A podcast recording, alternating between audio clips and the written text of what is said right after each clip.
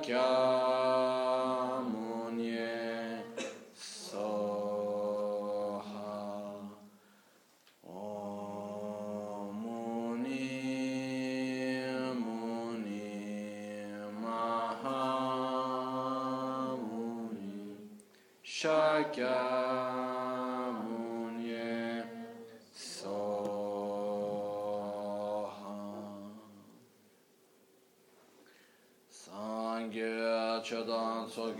Sogi Chonam La Chanchu Pardo Dani Kyapsu Chi Dagi Jinso Gibe Tsonam Gi Drola Penchre Sangye Druparshu Sangye Chodan Sogi Chonam La Chanchu Pardo Dani Kyapsu Chi Dagi Jinso Gibe Tsonam Gi Drola Penchre Sangye Druparshu Sogi Chonam La Chanchu Pardo Dani Kyapsu Chi Dagi Jinso Gibe Tsonam Gi Drola Penchre Sangye Druparshu Nel Buddha, nel Dharma e nel Sangha prendo rifugio fino all'illuminazione. Con la pratica della generosità e delle altre perfezioni possa io ottenere lo stato di Buddha per il beneficio di tutti gli esseri senzienti.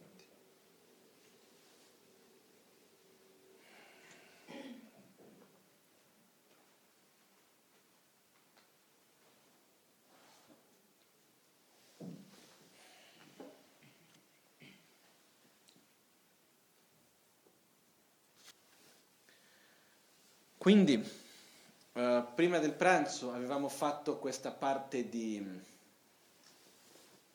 della- delle pratiche preliminari, nella quale avevamo visto eh, la meditazione sul respiro, poi sono andato un po' oltre la meditazione sul respiro facendo una versione estremamente breve della pratica del Guru Yoga, perché non volevo concludere la sezione così, lasciandola un po', mi sembrava un po' lasciare un po' in aria.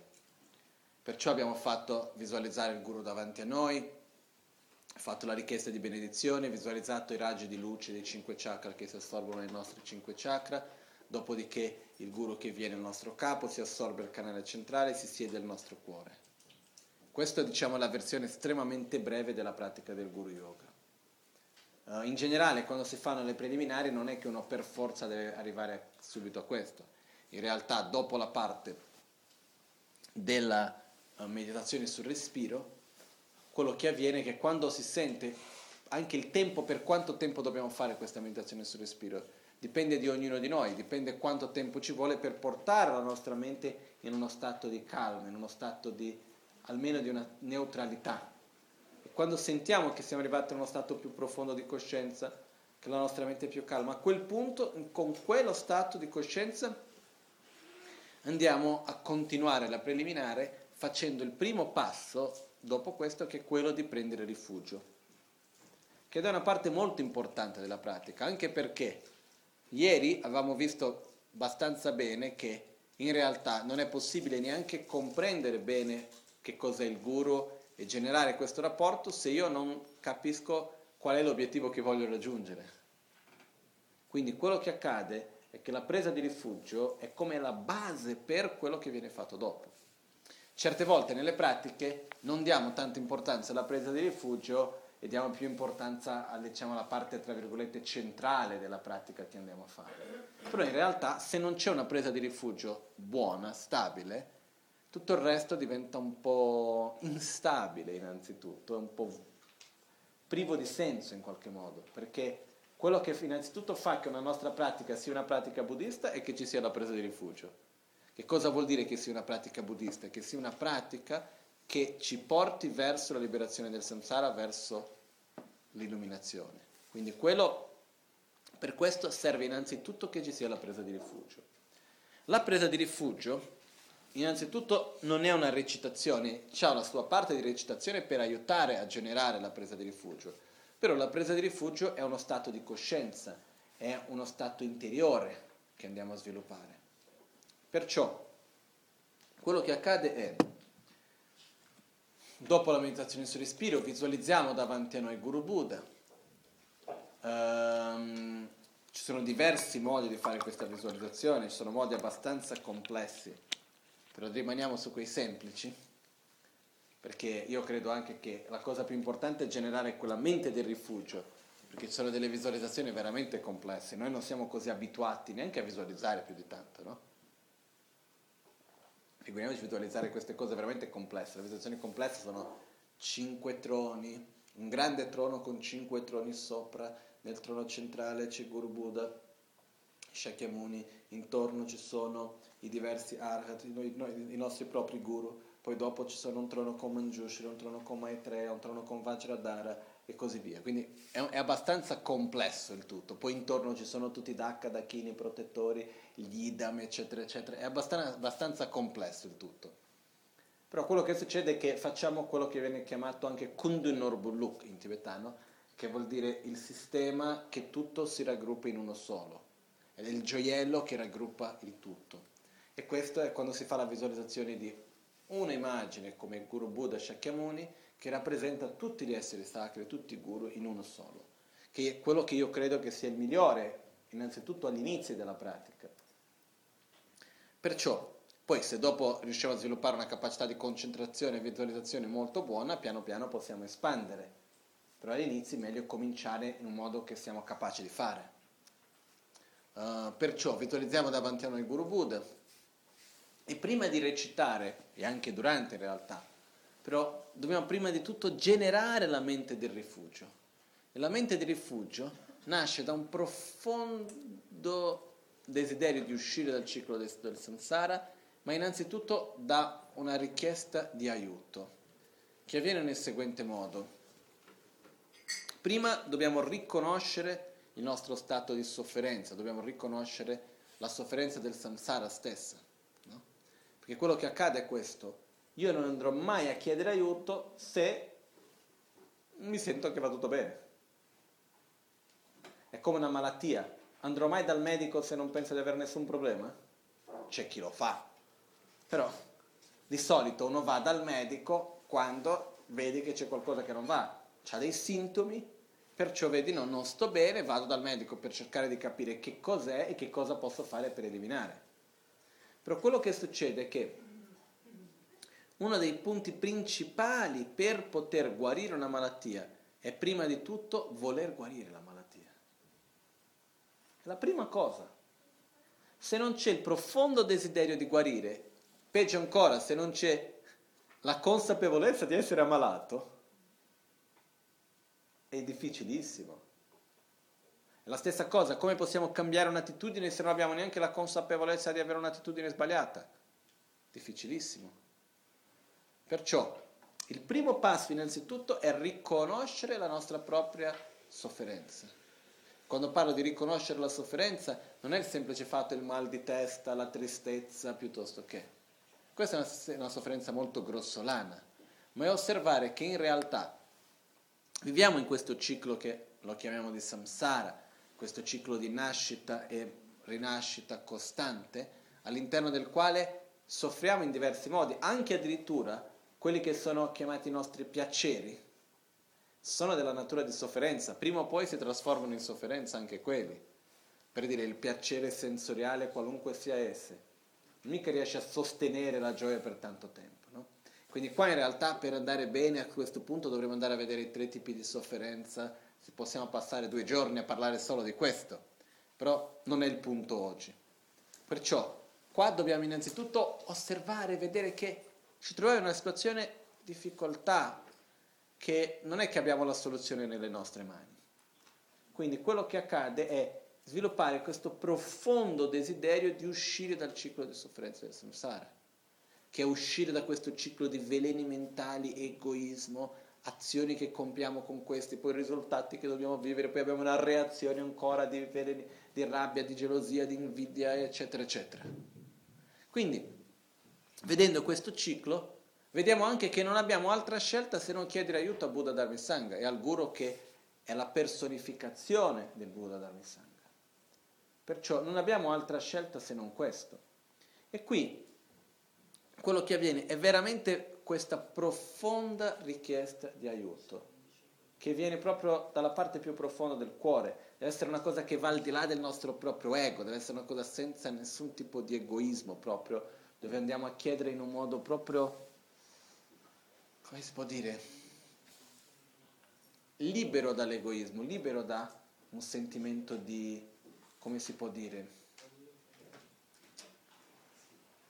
non è di autonomia, però è libero da un sentimento di, di ego vero e proprio, di egoismo. Certe volte quando andiamo a chiedere aiuto abbiamo comunque da qualche parte un senso di superiorità in qualche modo. Non so se mi spiego bene. Chiediamo aiuto ma non fino in fondo a un certo modo che sì, chiedo aiuto, però mantengo la mia autonomia, mantengo il mio modo, sì, ti chiedo aiuto, però sai, finché ho bisogno, dopo non chiedo più. Eh? No? Questo è perché ancora abbiamo, quando si prende rifugio non può essere così. Deve essere, uno deve aprirsi completamente, cuore, mente, corpo, tutto, essere completamente aperto. No? È una, delle, una situazione che mi ha fatto ricordare, una persona che mi ha raccontato questa sua esperienza, tanti anni fa, in una comunità per, eh, come si dice, tossicodipendenza. E in questa comunità quello che succedeva è che era di circa 200 persone e quando si arrivava in questa comunità, per entrare dovevi essere accettato da tutti coloro che c'erano già nella comunità. E quello che accadeva è che si mettevano c'era un giorno alla settimana, qualcosa del genere, non mi ricordo esattamente, comunque c'era un giorno che le nuove persone dovevano chiedere aiuto per poter entrare. E c'era questa cosa nella quale si sedevano queste circa 200 persone, in, in, tipo mezzaluna, in un cerchio, in mezzo si sedeva la persona nuova e doveva chiedere aiuto. Doveva spiegare il perché voleva entrare nella comunità, raccontare un po' la sua storia di vita e innanzitutto chiedere per favore, accettatemi, aiutatemi. E c'erano delle persone che ci volevano dei giorni così, ore, per dire perché finché tutti non avessero detto di sì, non si poteva entrare in comunità. Se c'era uno che diceva no, secondo me no, non poteva entrare. E quello che accadeva è che loro dicevano non ti sentiamo, we don't feel, non ti sentiamo. Perché finché era una cosa concettuale, intellettuale, nel quale lo spiegavano, no, ma sai perché io, sai, ho fatto... No, quando veniva dalla parte più profonda, questa persona mi dice che a un certo punto è cominciata a piangere, a gridare, non sapere più cosa fare, come chiedere, già chiesto in tutti i modi. E quando vedevano veramente che chiedevi dalla parte più profonda di te, che avevi tolto tutto l'ego che avevi, e proprio apertamente a questo punto dicevano sì. E lei ha detto che se non fossi per questo non sarebbe stata riuscita dopo a rimanere nella comunità dopo. Perché mica era facile la vita lì, mica era facile riuscire a stare senza le droghe che usava, eccetera, eccetera.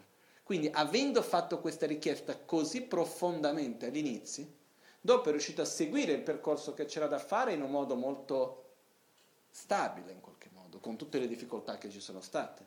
Questa persona è estremamente grata di quello che è accaduto e il modo come è avvenuto. Perciò quello che accade è che quando non c'è la richiesta di aiuto non si può ricevere aiuto purtroppo. È la stessa cosa, possiamo andare ad aiutare chiunque, se la persona non ha voglia del nostro aiuto non c'è molto da fare, si può arrivare fino a un certo punto molto limitato.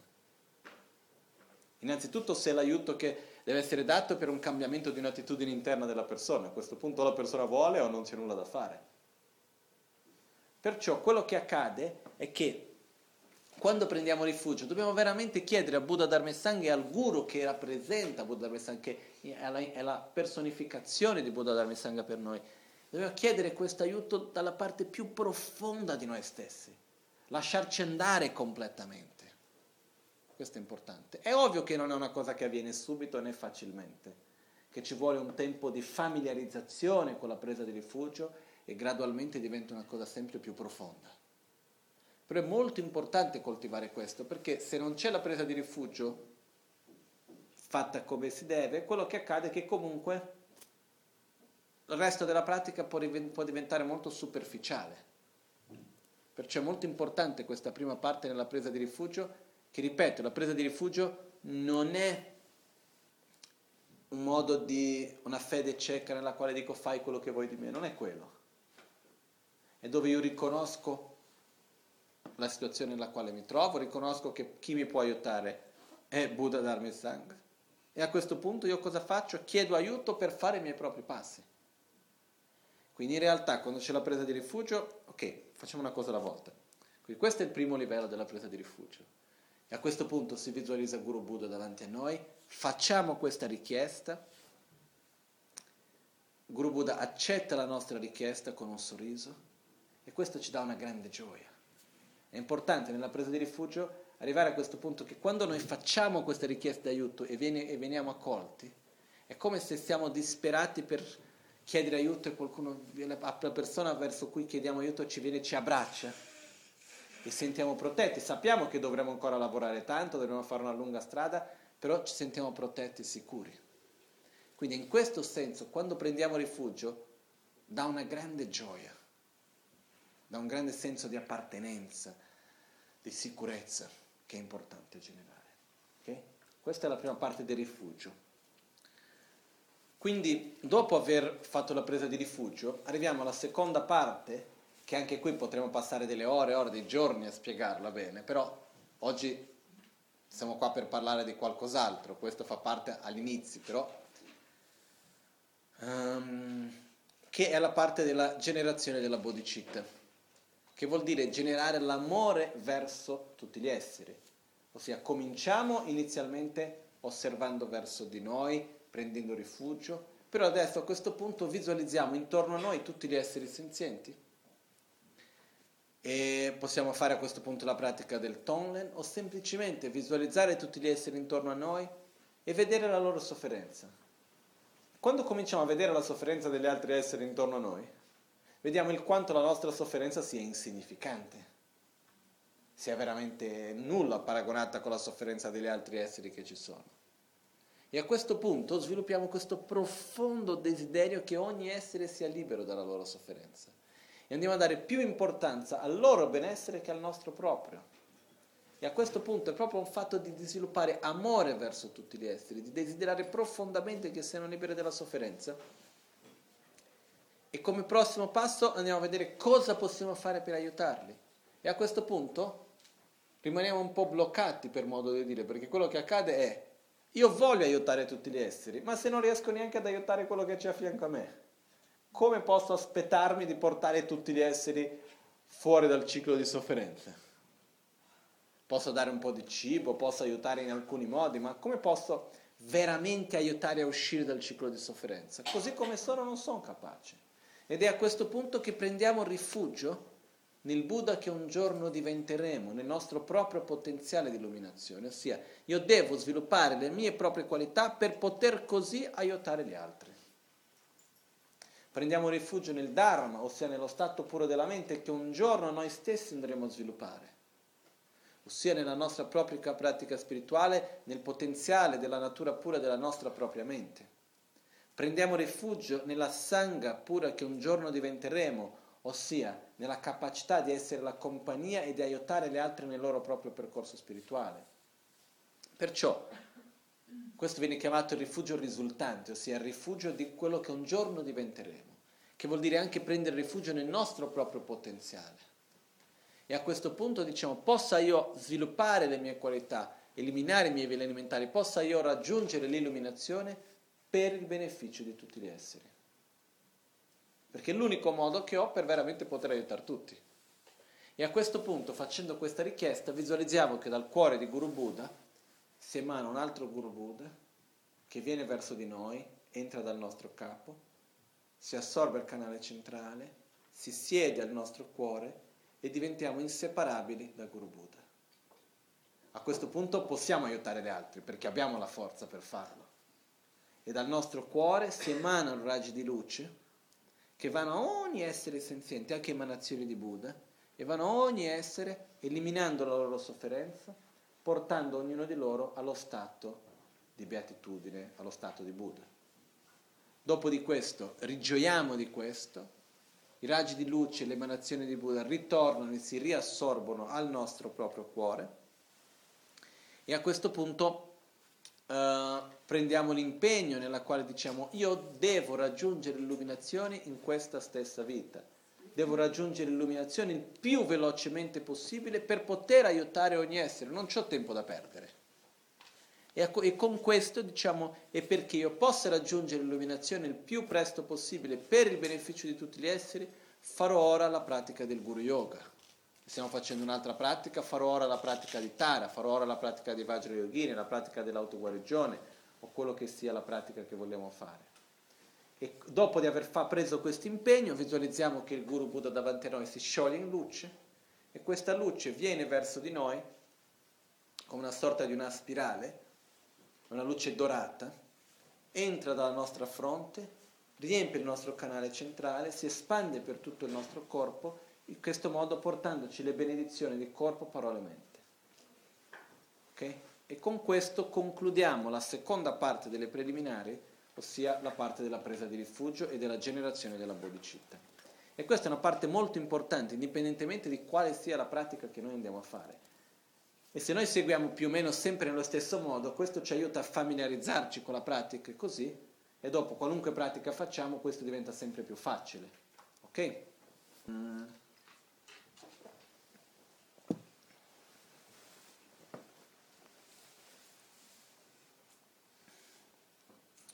Poi, dopo aver fatto la parte della presa di rifugio e la generazione della bodhicitta, arriviamo, diciamo, alla prima parte del Guru Yoga che viene chiamato il Guru Yoga relativo o convenzionale e poi dopo abbiamo la seconda parte, dopo sarà il Guru Yoga assoluto o ultimo come viene chiamato.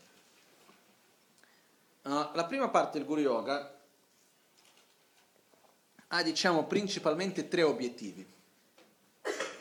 Quello di aiutarci a purificare il nostro karma negativo, generare energia positiva, accumulare karma positivo e di fortificare, stabilire in un modo sempre più forte il rapporto che abbiamo con il guru. Quindi il rapporto col guru diventare una cosa sempre più stabile, più forte, questa connessione col guru farla diventare sempre più stabile e più forte, diminuire le distanze che c'è tra noi e il guru. Okay?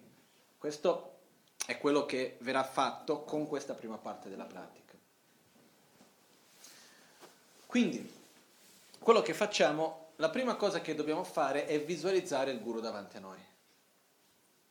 La visualizzazione è importante, ci sono diversi modi di visualizzare e più o meno tutti vanno bene, non è che c'è uno che va bene, uno che sia sbagliato, no hai visualizzato sbagliato, non si può fare così. Ci sono tanti modi che allo stesso tempo vanno bene. Quindi quello che facciamo innanzitutto è si può visualizzare come Buddha direttamente, si può visualizzare nella forma dell'Amazon K, si può visualizzare il guru così come noi lo vediamo il nostro guru, si può visualizzare nella forma di Tara, di Yamantaka, di Buddha Shakyamuni, di Vajrayana, ci sono tanti modi che si può visualizzare. La cosa importante è che si visualizzi il guru davanti a noi, il guru Buddha davanti a noi, e allo stesso tempo essendo inseparabili da tutti i Buddha, da tutti i Bodhisattva, da tutti i Guru stessi, essendo una cosa unica. Perciò, per esempio, uh, una delle cose che si può fare, che viene già spiegato nei testi da sempre, ma oggi abbiamo un esempio che magari ci aiuta di più, è che c'è la visualizzazione ed è come se fosse un ologramma, che quando ci muoviamo un po' è come se cambia la faccia, cambia il volto. Quindi abbiamo il volto di Ramazon K che poi si trasforma ogni tanto nel volto di Buddha Shakyamuni, poi si trasforma nel volto del guru, poi cambia il volto di un altro guru, in qualche modo che è come se fosse un'unica entità che in realtà raggruppa in se stesso tutti i Buddha, tutti gli esseri sacri, tutti i maestri, in un'unica entità. Quindi questo è importante di avere questo aspetto. No? Quindi allo stesso tempo anche il fatto di proprio vedere che il guru è inseparabile dal Buddha. E anche il guru, il idam, il Buddha come una cosa unica, come una cosa inseparabile una dall'altra. No? Io mi ricordo molto chiaramente ci sono delle immagini a Raptenschölling, al monastero di Raptenschölling in Svizzera, che sinceramente non so chi le ha fatte, in che periodo sono state fatte, eccetera, però c'è la statua di Buddha, la statua dell'Amazon K, c'è la statua di Tara, adesso non mi ricordo esattamente quali sono tutte le statue, che sono le statue principali nell'altare, e tutte le statue hanno il volto che si assomiglia a Geshe Rapten, che è stato a sua volta il fondatore di Rapten Schöling. No? E questa è una cosa bellissima, perché questo che cosa vuol dire? È per ricordarci sempre che non c'è differenza fra uno e l'altro, tra il guru, il Buddha, l'idam, e sono tutti della stessa inseparabile natura uno dell'altro. Quindi, nello stesso modo, la, le statue servono anche per aiutarci a, far, a visualizzare in un modo migliore. Però nella nostra visualizzazione possiamo prendere la visualizzazione come l'Amazon K, inseparabili dai nostri guru, inseparabili dal Buddha, inseparabili dai Lidam, in una cosa unica. Questo è importante avere questa consapevolezza quando andiamo a fare la visualizzazione. Non è che c'è, a oggi faccio il guru yoga con quale guru? Non funziona così, ok? Deve essere quando si fa il Guru Yoga è una cosa unica e questo non, non, non c'è distinzione fra un guru, un maestro, un altro maestro, come come qua non ci deve essere distinzione. Uh, e allo stesso tempo non ci deve essere distinzione neanche tra la visualizzazione che abbiamo del guru e i Buddha, l'Amazon K e tutti e i diversi yidam, le divinità di meditazione e così via. Quindi facciamo la visualizzazione davanti a noi, nella quale visualizziamo un bellissimo trono. Ricordiamoci che il trono serve per rappresentare le qualità interiori di chi visualizziamo seduto sopra. Quindi, per dire se noi vediamo dal punto che sono gli otto leoni che rappresentano il fatto di aver superato le otto paure, ci sono diversi significati che ci sono all'interno del trono stesso. Perciò quello che avviene è che rappresentano le qualità interiori. Poi c'è un fior di lotto, un cuscino di sole, un cuscino di luna. Cosa rappresentano questi? Ci sono diversi significati, però il fior di lotto rappresenta anche la rinuncia, il cuscino di, di luna rappresenta la bodhicitta e il cuscino di sole rappresenta la corretta visione della realtà. Quindi il guru che è seduto sopra questi rappresenta che ha realizzato queste qualità. Il cuscino di sole e di luna rappresenta anche il perfetto equilibrio tra l'energia maschile e femminile, l'unione di metodo e saggezza, di beatitudine e vacuità. Quindi quello che accade è che sopra di questo visualizziamo il guru. Io di solito mi piace molto visualizzare come nella pratica del, del Guru Puja, nella forma dell'Amazon K, eh, e poi, poi, si può anche andare un po' oltre, visualizzare al cuore dell'Amazon K Buddha Shakyamuni, al cuore di Buddha Shakyamuni Buddha Vajradhara. Però per cominciare facciamo la cosa più semplice, semplicemente Guru Buddha nella forma come l'Amazon K o come Buddha Shakyamuni, quello che ci viene più facilmente, e che però è inseparabile da tutti i guru, inseparabile, da tutti i Buddha e tutti i Bodhisattva. Ok? A questo punto, quello che abbiamo davanti a noi è una visualizzazione.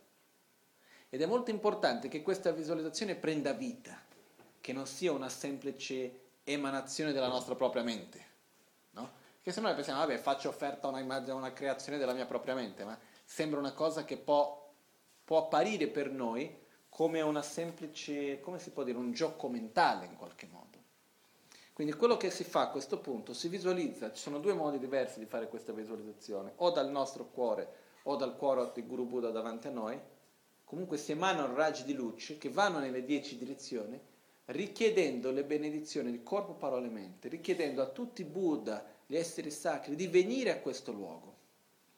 E perciò quello che accade è che si dice che i Buddha, il loro corpo e la loro mente sono inseparabili uno dall'altro. Ovunque ci sia il corpo di Buddha c'è la mente di Buddha, ovunque ci sia la mente c'è il corpo. Perciò quello che succede è che quando c'è un'immagine che rappresenta il corpo di Buddha, anche la mente di Buddha è presente in quel luogo. Perciò davanti a noi, nella visualizzazione che noi facciamo, noi visualizziamo quindi che tutti i Buddha, i Bodhisattva, i nostri guru, che siano ancora in vita o no, vengono dal loro luogo dove residono e si assorbono nella visualizzazione che c'è davanti a noi, diventando inseparabili uno dall'altro. E questo viene chiamato l'unione dell'essere di saggezza con l'essere di impegno. L'essere di impegno è la visualizzazione, l'essere di saggezza è il vero e proprio per dire essere sacro che viene a questo luogo. Quindi quello che accade è che la visualizzazione che abbiamo davanti a noi non rimane più una semplice visualizzazione di qualcosa che magari io ho creato nella mia mente, ma osserviamo e viviamo veramente come essendo Guru Buddha che è lì, inseparabile della stessa natura di tutti gli esseri sacri. Questo è importante avere questa consapevolezza, viverlo in questo modo. Okay? Più forti riusciamo a vivere in questo modo, meglio riusciamo a fare anche passi successivi. Okay? Quindi, quello che succede è che dopo aver fatto la presa di rifugio, generazione della bodhicitta, cominciamo con la parte del Guru Yoga chiamato convenzionale, nella quale abbiamo visualizzato davanti a noi Guru Buddha, abbiamo fatto la visualizzazione nella quale, la visualizza- nella quale Guru Buddha, in forma di visualizzazione davanti a noi, diventa inseparabile da Guru Buddha stesso, dall'essere di saggezza. E a questo punto cominciamo con quello che viene chiamata la parte di accumulazione e purificazione che viene fatta tramite la preghiera dei sette rami. La preghiera dei sette rami sono prostrazioni, offerte, eh, purificare le azioni non virtuose, rigioire delle azioni virtuose, richiedere gli insegnamenti del Dharma, richiedere che Guru Buddha rimanga con noi fino alla fine del samsara e dedicare le nostre virtù. Se noi vediamo nella Guru Puja, la Guru Puja è strutturata esattamente come quello che abbiamo appena spiegato, no? Se noi vediamo dal verso 1 al verso 3 abbiamo la presa di rifugio. Poi dal verso 4 al verso 6 abbiamo la generazione della bodhicitta. Poi il verso 7 e 8 è la purificazione delle offerte. Il verso 9, dal verso 9 al verso 14 è la visualizzazione del campo dei meriti, ossia di Guru Buddha davanti a noi. Il verso 15-16 è l'invocazione affinché l'essere di saggezza, che l'essere di impegno diventi inseparabile dall'essere di saggezza, ossia dove invitiamo gli esseri di saggezza a venire a questo luogo per divenire inseparabile dalla visualizzazione che abbiamo davanti a noi. E questo va fino al verso 17. Poi dal verso 18 cominciamo con le preghiere dei sette rami. Dal verso 18 al 22 abbiamo le prostrazioni, dal 23 al verso 37 abbiamo le offerte, verso 38 purificazione, verso 39 rigioire, verso 40 richiedere gli insegnamenti, verso 41 richiedere che Guru Buddha rimanga con noi fino alla fine del samsara, verso 42 dediche delle nostre virtù. Ok? Quindi questo è esattamente quello che abbiamo appena spiegato, ossia e questa parte della pratica, indipendentemente che se noi vogliamo fare la pratica in un modo molto breve o se la vogliamo farla più lunga, quello che c'è è questo, prendiamo il Guru Yoga dell'Amazon K, no? Gandela Ghema, è strutturato esattamente in questo modo. Presa di rifugio, generazione della bodhicitta, visualizzazione dei campi di meriti, richiesta all'essere di saggezza di divenire inseparabile con l'essere di impegno, preghiera a sette rami, richiesta di benedizione, assorbimento finale. Esattamente questo è il percorso che si fa. Quindi da questo punto di vista, Gandela Ghema, Guru Yoga dell'Amazon K e Guru Puja sono uguali. E possiamo farlo in un modo anche più corto, è quello che io dicevo ieri sera, l'importanza di comprendere i passaggi delle pratiche. Quindi questi sono i passaggi che facciamo. Poi, se andiamo a farli usando più versi o meno versi, in un modo più dettagliato o no, possiamo arrivare a parte delle prostrazioni e passare tutto il giorno a fare prostrazione. E poi dopo concludere la pratica. Perciò quello che accade adesso è, siamo arrivati alla prima parte che è quella di fare le prostrazioni. Uh, solo prima di spiegare questo, finisco solo la parte sulla Guru Puja. Dal verso 43 cominciano le richieste di benedizioni che vanno effettivamente, l'offerta del SOG fa parte della richiesta di benedizione e vanno fino al verso 54. E poi anche la parte finale dall'84 è sempre la richiesta di benedizione, meditazione sul sentiero graduale e la parte che viene chiamata quindi il Guru Yoga assoluto, nella Guru Puja si trova in due punti. Il verso, c'è una parte del, diciamo, uh, finale del verso 54 e il verso 115, che comunque spiegherò dopo. Ok? Adesso siamo arrivati alla parte delle prostrazioni. Le prostrazioni sono importanti perché innanzitutto le prostrazioni è un modo per sviluppare la nostra propria umiltà. Perché non è che Guru Buddha ha bisogno delle nostre prostrazioni, se noi non facciamo le prostrazioni rimane male perché non, siamo, non abbiamo rispetto abbastanza, quindi non ci dà le benedizioni. Non c'entra niente con questo. È il fatto innanzitutto che quando io faccio le prostrazioni, io sto innanzitutto ponendo me stesso con un'attitudine di umiltà, che è importante per me e non per nessun altro. Quindi nel momento nel quale io mi pongo con un'attitudine di umiltà, io sto aprendo lo spazio per poter ricevere benedizioni, per poter imparare, per poter crescere. E questo è molto importante. Quindi quello che avviene anche è che quando noi facciamo le prostrazioni, la stessa parola prostrazione in tibetano si dice chakzel. Chakzel letteralmente uh, vuol dire richiedo il mudra o il sigillo. Chak vuol dire sigillo, vuol dire mudra, Sek vuol dire richiedo. Quindi quello che accade, Chak è la forma corta della parola Chakchen, che vuol dire Mahamudra, che in realtà che cos'è in pochissime parole? Il Mahamudra è la essenza della mente pura del Buddha. Il Mahamudra è l'unione di beatitudine e vacuità. Perciò quello che accade è che quando noi facciamo la richiesta dentro la parola chakzel, come nell'eventontare, chakzel romanyormapam, che in parte sì vuol dire mi prostro, vuol dire una cosa di rispetto, però il significato più profondo delle prostrazioni all'interno della parola chakzel vuol dire io richiedo lo stato di illuminazione. Non dal punto di vista richiedo me lo dai? Perché nessuno ce lo può dare, potessero ma io richiedo anche a me stesso, perché c'è anche un altro punto, quando io faccio le prostrazioni a Buddha, io in realtà sto facendo anche le prostrazioni ai Buddha che un giorno io diventerò, ossia sto facendo le prostrazioni al mio proprio potenziale di illuminazione, do un valore al mio proprio sentiero spirituale in quel momento. E questo è estremamente importante anche per noi di avere cosciente. Per dire, quando io faccio le prostrazioni è anche un atto di rispetto, di gratitudine verso di riconoscimento verso il Buddha, verso il Guru, verso l'Idam, ma innanzitutto anche verso il nostro proprio potenziale di illuminazione, verso la nostra propria pratica spirituale. Okay? Le prostrazioni sono una pratica bellissima. Fa, esistono le prostrazioni di corpo, parola e mente.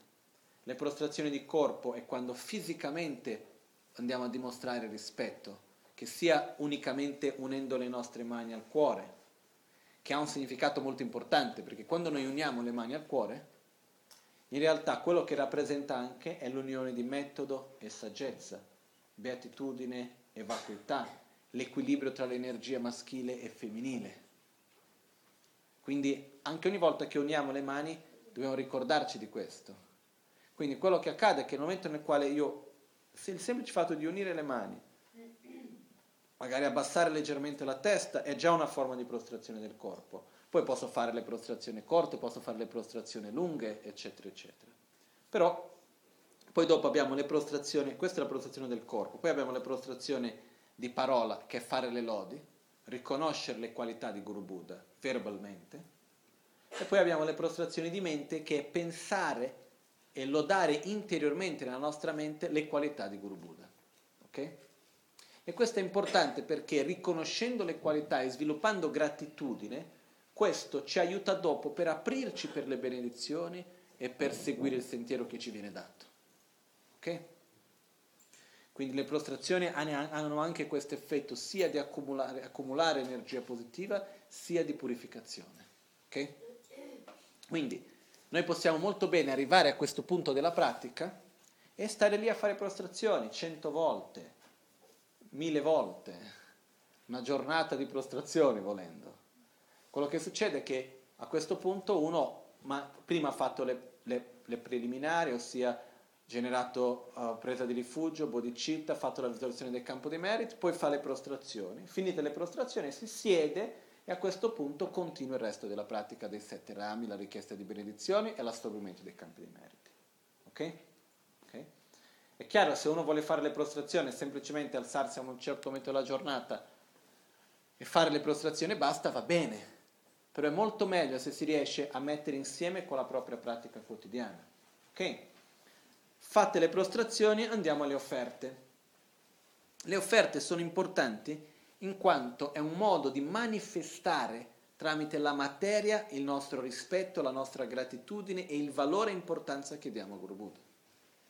Per dire, se c'è qualcuno verso di cui io ho grande stima e rispetto, eccetera, eccetera, e devo fargli un regalo, vado a prendere l'ultima cosa che trovo, così riciclare un regalo che ho ricevuto, o vado effettivamente a cercare la cosa che possa esprimere il rispetto, il, l'amore che ho verso quella persona. Vado a cercare quello nel quale posso esprimere il miglior modo, vado a spendere quello che posso, magari andare anche un po' oltre il mio limite. Perché? Perché è importante per me questo. Quindi quello che accade è che noi già normalmente manifestiamo tramite la materia i nostri sentimenti più profondi. Questo lo facciamo comunque. Perciò, nel momento nel quale noi facciamo le offerte, è un modo nel quale andiamo a manifestare tramite la materia il rispetto, la gratitudine, la fede che abbiamo. E questo è anche importante, che sia il fatto di accendere un incenso, mettere sette coppette d'acqua o offrire il cibo, qualunque tipo di offerta che sia, anche solo in visualizzazione, è un modo nel quale andiamo a manifestare questo rispetto, questo senso di gratitudine, di riconoscimento, che è molto importante per la nostra propria pratica. Perché nel momento nel quale io ho questo sentimento, quello che accade è che dopo io seguo bene quello che devo fare. Se io non ho il sentimento di profondo rispetto, di gratitudine, quello che succede è che a un certo punto non seguo più perché non mi piace finché mi fa comodo, dopo un certo punto vado, non vado, sono pigro, eccetera, eccetera. Perciò anche qua un'altra volta andiamo a generare questa energia e allo stesso tempo per gener- generare energia positiva ci sono due modi principali. Tutti e due è dando verso gli altri.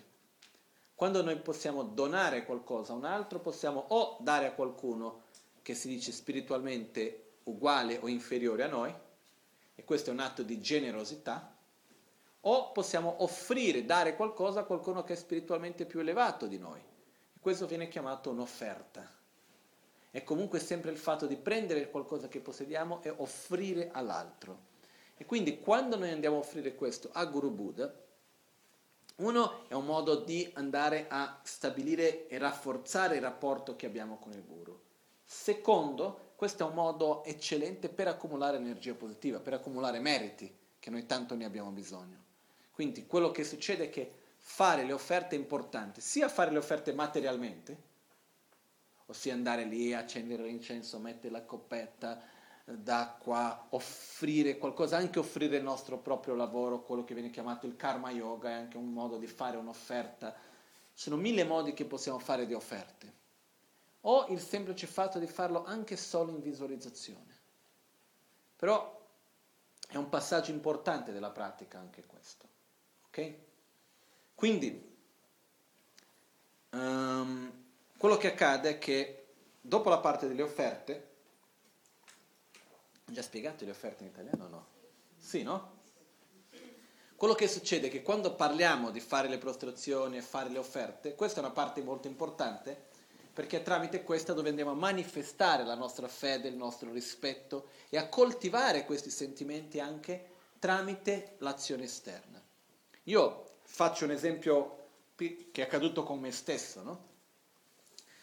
Quando ero ragazzino avevo un'attitudine di grandissimo rispetto verso di Rinpoche, verso il Dharma in generale, ma in particolare verso il mio guru, no? Ce l'ho ancora, però era, si manifestava in un modo molto particolare. E addirittura certe volte mi prendevano un po' in giro il monastero dei miei maestri, Gerlachpal, alcuni altri mi prendevano in giro perché quando arrivava una telefonata io non sono mai riuscito a stare seduto, rilassato mentre parlavo con Rimbacio al telefono. Arrivava la telefonata, mi alzavo, mettevo anche con un modo, così dice, curvo, no? Il rispetto a parlare al telefono. E questo era certo visto ogni tanto magari con un po' un'esagerazione, qualcosa del genere, però mi veniva spontaneo, naturale in questo modo. E quello che io ho visto anche è che con il tempo, quando magari uno comincia ad abituarsi, comincia a dire ma no, non c'è bisogno di manifestare così tanto rispetto una cosa all'altra, piano piano si perde il rispetto stesso. È pericoloso. Io ho visto questo pericolo in me stesso. Per esempio, io mi ricordo quando all'inizio, quando sono venuto per la prima volta in Italia, Rinpoche spesso mi chiedeva di sedermi nel letto insieme con lui, perché in camera sua, come sempre, era pieno di gente non c'era tanto posto dove sedersi e Rinpoche mi metteva seduto nel letto. A me era un fastidio enorme perché mi dava, era, era come mancare di rispetto, non mi sentivo per nulla a mio agio di mettermi lì seduto con lui. Però mi sono accorto che man mano che questo succedeva più spesso, la prima volta era più difficile, la seconda un po' meno difficile, la terza, dopo di un po', un po di volte, arrivavo lì e andavo quasi a sedermi a letto, no?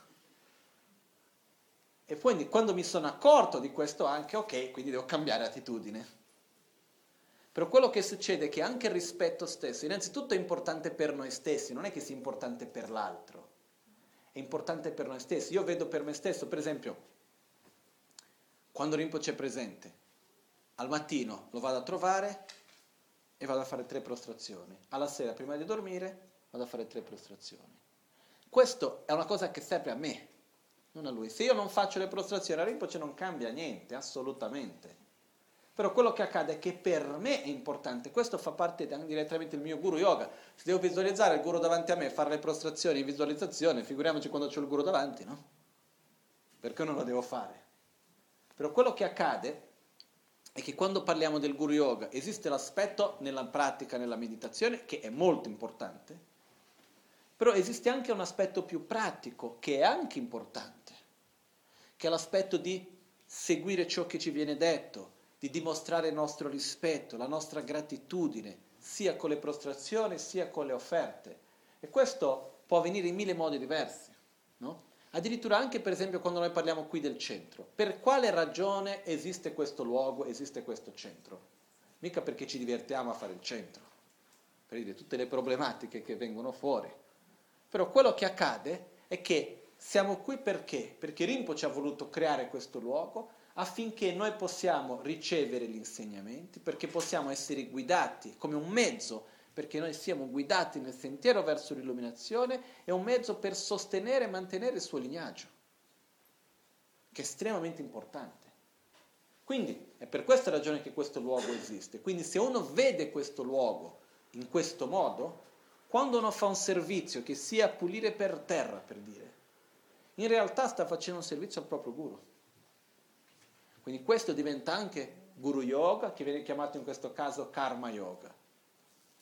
E quindi questo è anche importante per noi di avere questa consapevolezza che la pratica del Guru Yoga è nella meditazione, però va anche al di là della meditazione, è anche nella vita quotidiana, è anche nel fatto che io, una volta che è vero che, come ho spiegato prima, il guru va al di là della immagine della persona fisica del guru stesso, però allo stesso tempo la immagine fisica del guru quando ho davanti a me è la personificazione del guru, la personificazione di Buddha. Quindi è mio compito dimostrare il mio rispetto, coltivare la gratitudine, coltivare questo rispetto per il mio proprio beneficio, perché in questo modo dopo seguo meglio quello che mi viene detto di fare, seguo meglio il mio proprio percorso. Questo è molto importante per noi. Quindi il rispetto esterno io personalmente credo che non sia una cosa, tra virgolette, necessaria, per dire uno può avere un enorme rispetto interno e non dover dimostrarlo esteriormente, uno può avere una dimostrazione enorme di rispetto esterno e interiormente fregarsene, però il rispetto esterno aiuta a coltivare il rispetto interno, che serve a noi stessi, a nessun altro. Quindi questo è anche una cosa che è importante in questo, no? E comunque questo aspetto del guru yoga in quanto la pratica diretta con il guru, che può essere fatta o direttamente con la persona fisica o addirittura tramite, diciamo, le sue emanazioni, se vogliamo chiamare, come il proprio centro. No? Addirittura in alcuni testi di Lamrin raccontano delle storie, per esempio, che c'erano dei discepoli come pratica di Guru Yoga andavano a curare il cane del maestro. Perché quello, nello stesso modo che noi vediamo che il mio è un'estensione dell'io, ciò che possiede al maestro automaticamente è un'estensione del maestro, viene vista. Quindi anche questo diventa la pratica del Guru Yoga in questo senso. Comunque, eh, mi ha fatto ricordare un po' anche la storia di Naropa e Tilopa. No? E Naropa era un grandissimo studioso maestro che viveva a Nalanda. Figura, Nalanda è stato il più grande centro di studi buddisti che ci sia esistito fin d'oggi nella storia del buddismo, eh, che è stato distrutto circa 1500 anni fa. Quindi diciamo che Naropa sarà vissuto cosa? 2000 anni fa, non lo so esattamente quando. Comunque, quello che è accaduto è che Naropa, dopo aver concluso tutti gli studi, meditava perfettamente, era bravissimo in, nella pratica, in tutto. Addirittura quando faceva i ritiri di Tara aveva direttamente le visioni di Tara che lo guidava nella sua vita.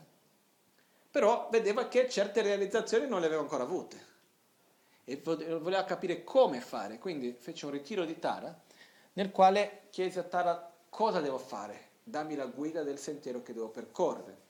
E Tara disse a lui, vai a cercare il maestro Tilopa e fai tutto quello che lui ti dice. Va bene, si trovava in India circa duemila anni fa, non è che era così facile in India trovare uno che non si sapeva neanche, non è come oggi che uno ha magari, che ne so, Facebook, internet, va a cercare la persona, come fare, eccetera, eccetera. Immaginiamo che cosa sarebbe all'epoca andare a cercare uno in India, che uno non sa neanche da dove è venuto, come appare fisicamente, niente, c'ha un nome. E così è andata una roba. Adesso non mi ricordo dettagliatamente, però mi sa che ci è voluto un bel po' di tempo finché è riuscito a trovare. E quindi è arrivato a un punto nel quale si trovava vicino a questo fiume e aveva sentito che c'era uno che si chiamava così, che era andato da una parte all'altra. Arriva vicino a questo fiume e vedi, trova questo sadhu, no? quindi tutto nudo, con vesti, più o meno con tutto il corpo coperto delle cenere umane, no? dei cimiteri, con uh, i capelli con i, uh, come si chiamano, i, i dread, no? rasta, era lì e si trovava a fianco al fiume che stava pescando dei pesci, prendeva il pesce, prendeva la parte, gli interni del pesce, mangiava gli interni e buttava il resto. Ha visto questo e ha detto, ma che schifo ma guarda questo poveraccio, che ignoranza, che karma negativo che si fa. No? Poi, ma veramente, una roba veramente assurda. E lo pensava questo, e mentre lo pensava, questo sadhu si gira verso di lui e dice quello che ti fa tanto pena in realtà è quello che tu tanto cerchi. E si gira e se ne va. Naropa corre dietro di lui e dice ma tu sei tu, ti lopa, eccetera, eccetera. Lui non risponde avanti, e Naropa comincia a seguirlo. E ogni tanto, questo era Tilopa, Tilopa si girava e diceva, sai, se io avessi un discepolo, un discepolo dovrebbe fare questi, così. Per 12 anni è durato questo. Dopo 12 anni finalmente ha chiamato mio figlio a lui. Per 12 anni ogni tanto diceva se io avessi un discepolo. E le cose che gli diceva di fare diceva diciamo, a questo ipotetico discepolo di fare, erano cose sempre assurde. Per dire, non è che gli dava gli insegnamenti ogni giorno, eccetera, no. Andava una volta, c'erano diverse storie, però c'è questa nella quale un giorno erano lì per strada e hanno visto questa processione di una regina e va e dice se io avessi un discepolo dovrebbe andare lì a mettere le mani sui seni della regina. Cosa fa Naropa senza fa porsi nessun dubbio? Va verso la regina, mette le mani sul seno della riesce ad arrivarci e cosa succede? Viene picchiato fino a non poter più. No? Quindi rimane lì per terra tutto rotto e dopodiché viene, Naro, viene Tilopa, lo guarda e dice non c'è dolore, non c'è sofferenza, fa così e lui si riprende. Però la biografia di Naropa, esistono tre biografie, tutti i grandi maestri, di solito sono tre le biografie, la biografia esterna, interna e segreta. La biografia esterna racconta le cose che tutti vedono, la biografia interna la sua attitudine mentale e la biografia segreta le sue proprie realizzazioni. La biografia segreta di solito viene unicamente pubblicata dopo la morte di un maestro perché parla di cose che uno non deve dire mentre è in vita, quindi le proprie realizzazioni. E nella biografia segreta di Naropa lui racconta in ogni esperienza di queste cosa realizzava. Adesso io non mi ricordo, è più facile ricordarsi della storia che della realizzazione, però c'è nella biografia dove lui racconta a questo punto ho realizzato quell'aspetto della vacuità, lì ho realizzato questo, ho realizzato quell'altro, cose che concettualmente li sapeva già, però mancava quella spinta. Che era anche la, è per questo che Naropa dice la benedizione del guru può arrivare nei modi più strani possibili. No? Ci sono storie anche in Tibet, di per esempio anche non tanto lontane, uh, c'era un, anche questo maestro che dopo aver studiato il Dharma per tanto tempo, dopo, dopo aver comunque compreso, meditato, fatto ritiri e tutto il resto, una volta il suo maestro era malato. E l'ha servito il maestro, ha smesso di fare le pratiche di tutti i giorni perché non c'ha più tempo, l'ha servito ogni giorno in un modo veramente dedicato e man mano che lo serviva e passava di quelle situazioni di dover prendere Uh, per dire la pipì piuttosto che e pulire il maestro, e situazioni di disagio, difficoltà che lui ha vissuto, man mano che passava per questo lui riusciva a realizzare quello che per tanto tempo non era riuscito. No? Quindi c'è anche questo aspetto quando si parla del guru yoga, che va anche al di là della semplice meditazione, anche se l'aspetto della meditazione è estremamente importante in questo. Ok? Quindi questo quando parliamo delle prostrazioni, parliamo del fatto di fare le offerte, eccetera, eccetera. E, diciamo uno degli aspetti che rientra anche nel Guru Yoga è il fatto di fare quello che ci viene detto.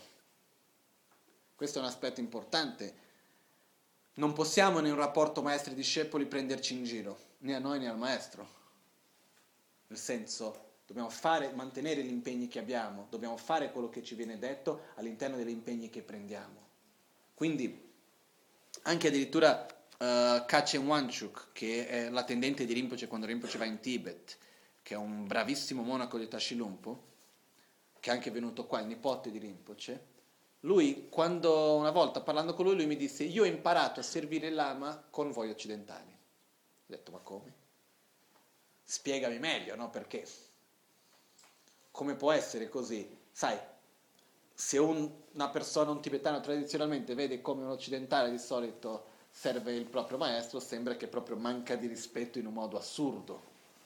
Però quello che lui diceva è questo, lui dice, è vero che voi fate delle cose veramente strane, per dire magari di sedersi nel letto, mangiare prima, uh, rispondere mentre il maestro parla, sono delle cose veramente strane. Però quello che succede è che Ogni volta che io ho visto Corimpoce, quello che lui di- dice, voi fate. Anche se non vi piace, anche se è difficile, non ci avete voglia di fare, magari bisticciate, magari fate una faccia brutta, qualcosa, però alla fine fate quello che Rinpoche ha detto. Lui ha detto, noi, faceva riferimento a lui e a quelli che lui conosce intorno a sé, lui diceva, noi tibetani, un po' generalizzando, lui diceva, noi manteniamo tutta l'attitudine del rispetto esteriormente come secondo la nostra cultura ci deve essere. Però quando ci viene detto di fare qualcosa, se non ci va di fare, non lo facciamo. No? Quindi quello che succede è che lo diciamo che facciamo e alla fine non lo facciamo. No? E questo tante volte che ho visto Corimbo Cintibe, certe volte diceva a qualcuno fai questa cosa così cos'ha, la risposta sì. Poi Rinpoche chiedeva che cosa ti ho detto di fare? Uh, non sapevano neanche rispondere, quindi figuriamoci farlo, no? Quindi quello che succede è il fatto di avere questa totale fiducia che per il nostro stesso sentiero è importante. Quindi nella pratica di fare le prostrazioni e fare le offerte andiamo anche a coltivare questo percorso. Ok? Adesso.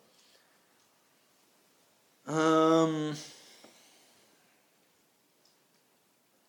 quando parliamo delle offerte, ci sono diversi tipi di offerte, offerte interne, esterne, segrete, offerte di vacuità e offerte di realizzazioni. Okay? Quando parliamo delle offerte esterne, sono cose, oggetti dei cinque sensi. Io posso offrire il cibo, posso offrire cose materiali in generale, sia in visualizzazione, sia in materia vera e propria. Okay? Questo vengono chiamate le offerte esterne. le offerte interne è quando noi offriamo il nostro corpo e la nostra mente. Questo viene rappresentato di solito dalla capala, da questo oggetto qua. È una visualizzazione un po' strana, comunque, eh, nella quale si offre quello che abbiamo di più prezioso per noi stessi, che quindi sarebbe il corpo e la mente stessa. Ovviamente questo è un tipo di offerta che si fa come un'attitudine, non è che si va lì, si prende il corpo e si dà il corpo qualcosa del genere. Poi abbiamo quello che viene chiamata, quindi questa è l'offerta interna, abbiamo quello che viene chiamata l'offerta segreta nella quale si offre al guru l'unione di beatitudine e vacuità. E poi abbiamo l'offerta uh, di vacuità nella quale si offre la propria realizzazione della vacuità, come meditando nella vacuità stessa. E poi abbiamo quello che viene chiamata l'offerta eh, di realizzazioni nella quale noi ogni volta che riusciamo a realizzare, a mettere in pratica una parte del nostro proprio sentiero, quello facciamo come offerta. E si dicono che queste sono le migliori offerte che possiamo fare in realtà, è quando offriamo le nostre proprie realizzazioni interne. Quindi quando riusciamo a essere più pazienti, quando riusciamo a eliminare un po' di più la rabbia piuttosto che la gelosia, avere più compassione, quando riusciamo a sviluppare più una migliore concentrazione, avere un po' più di rinuncia, eccetera, eccetera. Ogni aspetto di questo lo possiamo offrire. E questa è la miglior forma di offerta che possiamo fare. Okay? Questo però non toglie le altre, che hanno anche la loro importanza. Quindi quello che succede è che dopo la parte nella quale noi facciamo la, la parte delle offerte, arriviamo alla prossima parte che è la purificazione, la confessione e purificazione del nostro karma negativo che anche questa è una parte estremamente importante. Comunque, senza entrare in mille dettagli ora, uh, quello che avviene è questo. Visuali- Prima di tutto dobbiamo sviluppare la base per la purificazione. La base per la purificazione è il primo potere, che è il potere della base, che viene chiamata quindi sviluppare rifugio e bodhicitta, ossia avere amore e compassione verso gli altri esseri, rispetto verso gli esseri sacri. Perché quello che accade è questo, se io ho fatto del male a qualcuno, ho avuto un'attitudine scorretta verso qualcuno e voglio purificare quel karma negativo, innanzitutto devo pentirmi di quell'azione. Per pentirmi di quell'azione devo pentirmi dell'attitudine interiore che ho avuto. È molto difficile che io riesca a pentirmi di un'azione negativa che ho fatto verso una persona se continuo a odiarla. Se io continuo a sentire rabbia e odio verso qualcuno, è molto difficile che io riesca a purificare quell'azione. Perciò, prima cosa, sviluppare amore e compassione e sulla base di questo io vado a, a mettere apertamente gli errori che ho commesso. Quando parliamo della confessione, ecco, davanti a Guru Buddha io vado ad ammettere apertamente, guarda ho fatto questo, ho fatto quell'altro, ho fatto quell'altro, non con un senso di colpa per dire vedi quanto sono cattivo, abbi pietà di me. Non è questo, ma nel senso di dire guarda Guru Buddha, aiutami, guarda quello che io ho fatto. Mi dispiace per me stesso, aver agito in questo modo. E sulla base di questo, a quel punto quello che facciamo è che generiamo l'impegno profondo di non ripetere più quell'azione. Quindi, base di amore, compassione e rifugio, andiamo a fare la confessione, che vuol dire ammettere apertamente i nostri propri errori di corpo, parole e mente, dopodiché andiamo a prendere l'impegno di non ripetere più. Certe volte può succedere una cosa un po' strana, che è una cosa tipo, io so di aver sbagliato, però so che non riuscirò a non, non rifarlo più, perciò non posso prendere l'impegno che non lo rifaccia, perché tanto lo so che lo rifarò. Okay?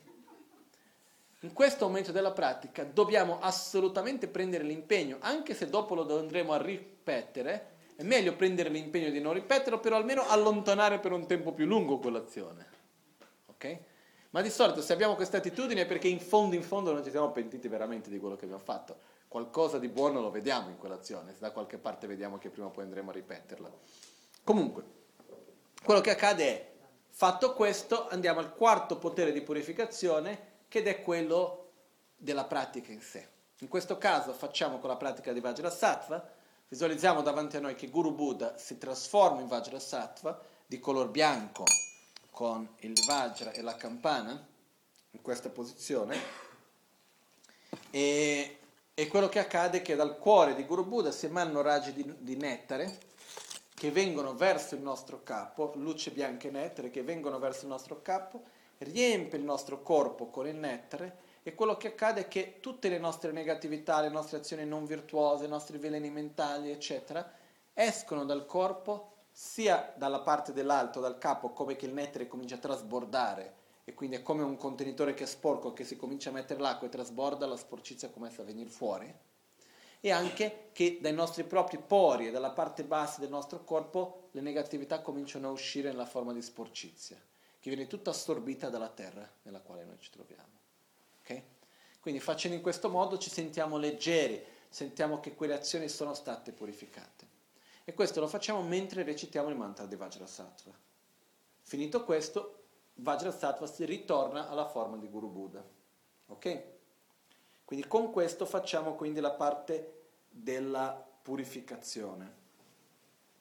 La realtà è che tutte queste pratiche sono pratiche molto importanti e che le troviamo dappertutto. Quello che succede è che dipende dall'enfasi che si vuole dare, perciò man mano che si va avanti a praticare, a imparare, vedremo che sempre di più queste pratiche possono diventare più forti, nel senso che adesso abbiamo parlato un po' della purificazione, in altri momenti uno può approfondire di più, però la pratica alla fine è questo, è fare le offerte, prendere rifugio, generare la bodhicitta, fare la generazione dei campi di meriti, prostrazioni, offerte, rigio- purificazione, rigioire, eccetera, eccetera. Questa diciamo, è la parte centrale della nostra pratica. Quindi, finito questo, andiamo effettivamente a fare l'altra parte dei sette rami, che adesso vi spiegherò in un modo un po' più, possiamo dire, veloce. Quindi, abbiamo, eh, dopo dobbiamo rigioire, rigioire è molto importante e aver gioia per, la, per, le azioni virtuose degli altri, sia degli altri esseri senzienti, sia di tutti i Buddha, sia del nostro proprio Guru. Quindi una delle cose che si fa è, visualizzando Guru Buddha davanti a noi, ci ricordiamo delle grandi azioni che, che Guru Buddha ha fatto, ci ricordiamo delle sue qualità e rigioiamo di questo. Questo deve darci una grande gioia. Una cosa importante per riuscire a rigioire è non paragonarsi con gli altri. Perché una delle cose che accade è che io vado e dico sì, guarda che bello che quella, cosa, quella persona ha fatto, sì, però vedi, quella persona lì lo può fare perché tanto vive di rendita, se io anch'io non dovessi lavorare, anch'io potrei fare tutta quella pratica che quella persona fa. Per dire, quello che succede è che non ci dobbiamo paragonare con gli altri, che bello che quello ha fatto quella cosa, punto e basta. No, c'è anche addirittura riusciamo a paragonarci con i Buddha, no? ah guarda il Buddha che beneficio che porta per tutti gli Ovviamente lui è un Buddha, se anch'io fossi un Buddha anch'io farei tutto quello. Quindi quello che succede è che dobbiamo semplicemente rigioire, essere felici per le azioni virtuose degli altri, punto e basta. Senza dover metterci, ah sì, ma guarda, sì, lui, sai, è lui con tutto quello che ha imparato, con tutto quello che ha fatto, è ovvio che può fare così. Non rigioire delle, attività, delle qualità di un altro non vuol dire sminuire se stessi. È importante capire questo, perché quello che succede è che se noi non, riusci- se noi non riusciamo a rigioire delle cose più semplici delle persone che stanno intorno a noi, figuriamoci rigioire del nostro guru e dei Buddha, anche lì sarà difficile. Perciò quello che accade è che se noi abbiamo l'abitudine costantemente di paragonarci con gli altri, lo faremo anche con il guru. Eh? e anche con i Buddha se per quello. Perciò quello che succede è che qua, quando parliamo di rigioire, è veramente cercare di essere felice per le azioni virtuose degli altri, indipendentemente da me stesso. Cercare semplicemente di essere felici, punto e basta. E lo dobbiamo fare anche con le persone che sono intorno a noi, con le cose più piccole. Perché se noi non riusciamo a fare con le cose più piccole della vita quotidiana intorno a noi, figuriamoci di gioire del Buddha. Che in fondo direi, ma sì, ma sì, lui l'ha fatto perché tanto è Buddha. Perciò, una cosa che io ci credo moltissimo è che non si può staccare la pratica spirituale dalla vita quotidiana. Quello che accade è questo, se, devo, se uno dei punti importanti della pratica spirituale è rigioire, Io devo innanzitutto imparare a rigioire delle cose più piccole della vita della gente che c'è intorno a me. Se io non riesco a rigioire dei, delle persone con cui convivo, con delle cose belle che vedo, figuriamoci che vado a rigioire di altro. Per questo che si dice anche, se io non riesco ad avere gratitudine e rispetto verso le persone che mi hanno donato in questa vita come i miei propri genitori, non riuscirò mica a generarlo verso il mio maestro spirituale, verso il guru. Perciò è importante anche prendere queste parti della pratica, che sono molto importanti, e riportarli verso la nostra vita quotidiana anche. Quindi quando parliamo di rigioire, anche se inizialmente solo in visualizzazione non dobbiamo andare lì e fare i complimenti alla persona, non, do- non c'è bisogno già subito di fare in questo modo, però almeno interiormente dire che bello. E vediamo la mente che comincia a giudicare, via, unicamente rigioire. Ok? Questo è un passo anche molto importante. Se noi siamo capaci veramente di rigioire, dà una gioia che non ha limiti. Perché cose da rigioire è pieno il mondo, eh? Cose intorno a noi che sono bellissime, è pienissimo. Quante volte che non si vede dire, a me mi succede, succede spessissimo purtroppo, che magari dico, mi, mi viene spontaneo di fargli dire guarda che bello che quella persona ha fatto questo, eccetera, e sentirmi dire, ah sì è chiaro, lui lo può fare perché lui c'ha questo, lo c'ha, se io fossi anche ma ti prego, non sto parlando di te, sto parlando dell'altro. Poi se devo parlare delle tue qualità posso passare delle ore anche. Però non è quello. No?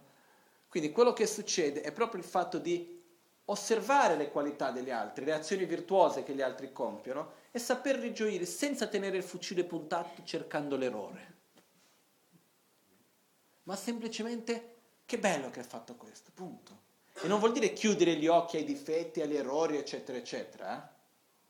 No? E per esempio, io ho avuto un'esperienza che a me mi ha insegnato molto nella mia vita, dove c'è stata una persona, adesso senza entrare nei dettagli, tanti anni fa in India, che mi ha dato tante cose positive e anche tante cose negative.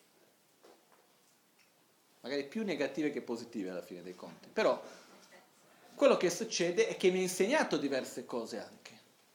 Però quello che succede non è perché quella persona dopo ha avuto un'attitudine molto scorretta nei miei confronti, che io devo togliere tutte le cose buone che mi ha dato. Una, no, si dice una cosa, una cosa, un'altra cosa, un'altra cosa. Quello che tu mi hai dato di buono, io sono contento, rigioisco, riconosco quello che ho ricevuto e sono grato per quello che ho ricevuto. Non è per questo che devo chiudere gli occhi per le attitudini scorrette che hai avuto nei miei confronti, quindi continuare a lasciarmi subire quelle cose. E ma non è neanche per questo che, perché ho avuto una situazione anche di difficoltà negativa, ho avuto un'attitudine sbagliata nei miei confronti, che devo anche cancellare tutte le cose positive che ho visto e che ho ricevuto. Quindi questo è importante anche avere questa chiarezza, perciò quando noi vediamo un'attitudine virtuosa, è chiaro, visto che siamo ancora nel samsara, è normale che quella persona farà pure qualche sbaglio. Però all'interno di quello c'è la parte positiva della quale dobbiamo rigioire. Poi la parte non, della quale noi non ci teniamo a rigioire, dopo cerchiamo di aiutare a cambiare. Però rigioire è importante per noi stessi, al di là della meditazione. Però la meditazione serve per coltivare la nostra mente. E visto che è un aspetto importante nella nostra vita, si fa anche nella meditazione di rigioire. Ok? Quindi, solo per concludere questa parte, quello che accade anche è che io spesso mi sono chiesto come mai che ci piace tanto le notizie negative? No? Spesso viene detto, ah no, questa è colpa della media che vende sempre violenza, che viviamo in un mondo dove c'è una media violenta, eccetera, eccetera. È vero ma non è vero. Il problema non è la tv, non è la radio, non sono i giornali, sono le persone. Perché togliamo tutti i giornali, togliamo tutta la tv, togliamo la radio, lasciamo solo la gente che fa i gossip in un villaggio. Di che cosa si parla? Delle qualità o dei difetti degli altri? Dei difetti. Non è che si va in giro a dire, ah, hai visto quella persona? Che bella pratica che ha fatto, come ha aiutato bene quella persona. Che bello come sta gioiosa, no? No, di che cosa si parla? Hai visto quello che ha fatto questo, che ha tradito quell'altro, che ha fatto di qua, che ha fatto di là, ma guarda come sta male di qua. Perché? Perché parlare della sofferenza e dei difetti degli altri è un modo per tirare su se stessi, nella nostra ignoranza. Perché quando io vedo il difetto in un altro mi sento migliore, mi sento superiore in qualche modo. Perciò che criticare è un segno di debolezza. Quando uno critica è perché si sente inferiore, in qualche modo. Perciò ha bisogno di mettere, buttare l'altro giù per tirarsi su. Quindi quello che accade è che questa è una grande ignoranza. Perciò quello che è importante è effettivamente rigioire delle qualità degli altri, parlare delle cose belle che si fanno. Questo è importante. Una cosa bella che c'è stata qua ad Albagnano è quando abbiamo fatto l'evento Untare, ho visto finalmente si è creato un gossip positivo. No? Parlare, guarda che cosa bella che abbiamo fatto insieme. E questo è prezioso, è importante fare questo. Però abituarsi nella vita di tutti i giorni. Ok?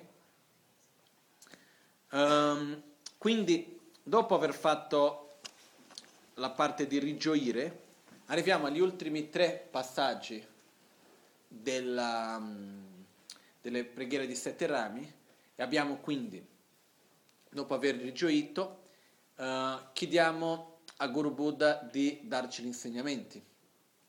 Questa è una parte importante anche perché si dice che per ricevere gli insegnamenti, che cosa si intende per insegnamenti? La guida verso l'illuminazione è importante che viene fatta la richiesta nella quale andiamo a creare le condizioni favorevoli per poter essere guidati. È come creare l'interdipendenza positiva per poter essere guidati. Questo è un aspetto che è importante. Anche per questo richiedere al nostro maestro gli insegnamenti, quello che si vuole. La richiesta è un aspetto importante. Quando facciamo le iniziazioni non c'è sempre la richiesta che, faccio, che ripetiamo quando ci sono le iniziazioni. Questo che cos'è? Perché affinché un maestro possa dare l'iniziazione ci deve essere la richiesta. Visto che siamo così, lui ci dice ok fate questa richiesta e facciamo la richiesta, no? Però quello che succede in realtà... si fa tre volte prima. Si fa tre volte, la richiesta si fa tre volte perché la richiesta si deve fare tre volte. Però quello che accade è che in realtà devi venire da noi, andiamo lì a fare la richiesta, no? Però invece l'iniziazione oggi facciamo questa iniziazione, ok, fate la richiesta così. Però quello che succede è che la richiesta è importante, perché è tramite la richiesta che noi stessi ci apriamo per dare valore a quegli insegnamenti e poter metterli in pratica. Immaginiamo che in passato in Tibet in India prima, prima che un maestro dassi un insegnamento, si doveva chiedere tre volte si andava una volta, magari uno faceva sei mesi di viaggio per arrivare lì, si faceva la richiesta degli insegnamenti, il maestro diceva sì, però non adesso. O meglio, per le prime volte rispondeva no. Prima diceva no. Ok, si torna indietro. Dopo di più o meno un anno è che il giorno dopo va a richiedere un'altra volta. Passa un po' di tempo, ritorna dopo un anno, va lì e dice vorrei ricevere questo insegnamento. No torna indietro, ogni volta viene con le offerte, fa tutta una fatica per arrivarci. Torna dopo un anno più o meno, viene e dice, maestro vorrei ricevere questi insegnamenti. Alla terza volta la risposta è sì. Quando? Non subito. Sì, fra un anno. No? Fra tre mesi, con queste condizioni. Però certe volte succedeva in Tibet che andava, il maestro diceva sì, ti do questi insegnamenti, però gli insegnamenti saranno dati pubblici. Cosa voleva dire questo? Che chi ha richiesto gli insegnamenti doveva trovare i fondi per dar da mangiare a tutti quelli che venivano agli insegnamenti durante tutto il periodo.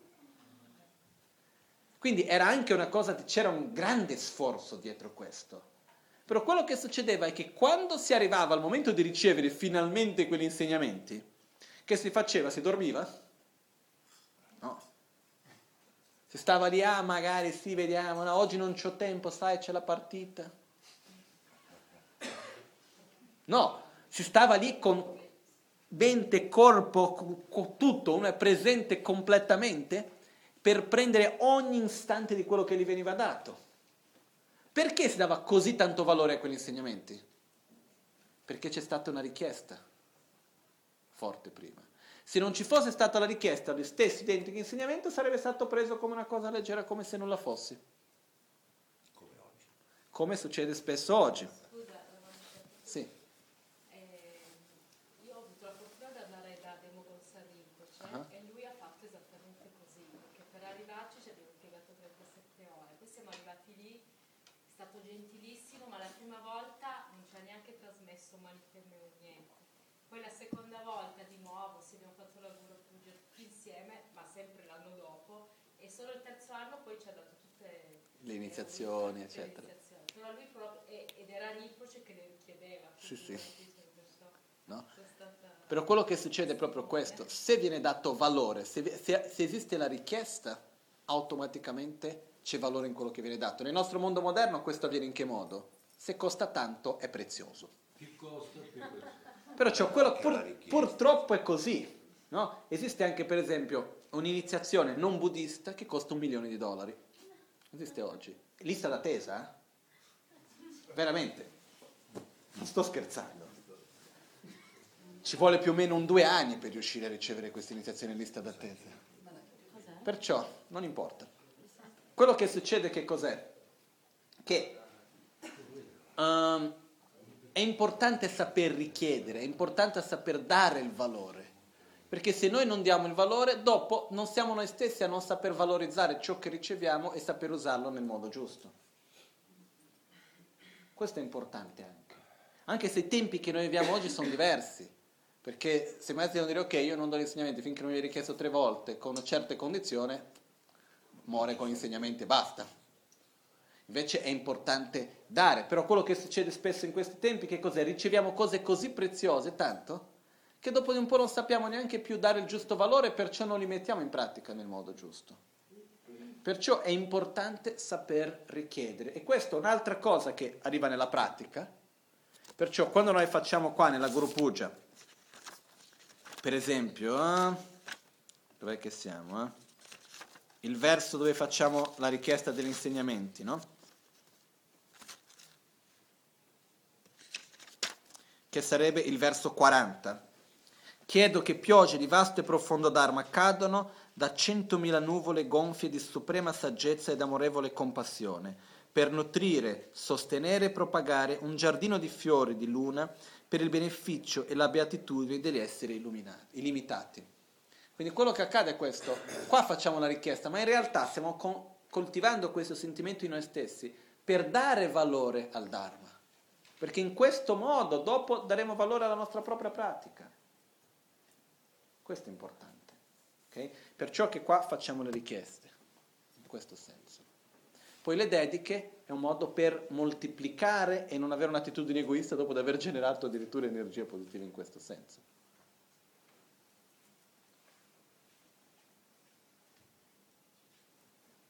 Ok?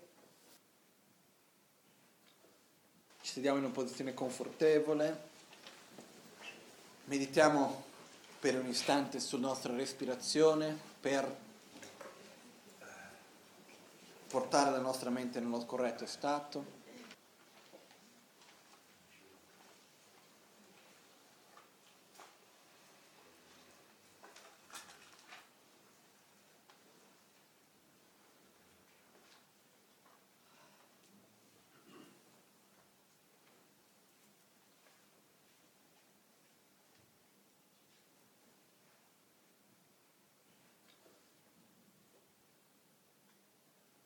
Osserviamo la nostra respirazione mentre inspiriamo ed espiriamo.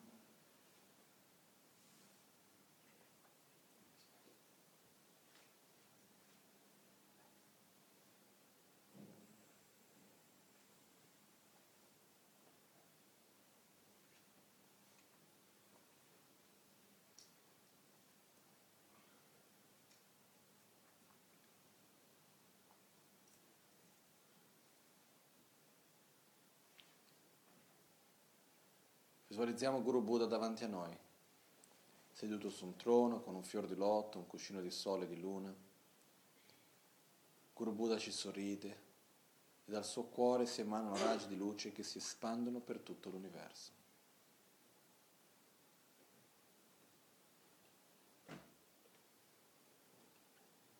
Chiediamo a Guru Buddha di aiutarci, di starci vicino, di guidarci in questo percorso verso l'illuminazione, di essere con noi in ogni parola che diciamo, in ogni azione che compiamo, in ogni pensiero che abbiamo. Prendiamo rifugio nel Buddha, nel Dharma e nella Sangha. Prendiamo rifugio nel Buddha, nel Dharma e nella Sangha e prendiamo rifugio nel Guru, personifica Buddha, Dharma e Sangha.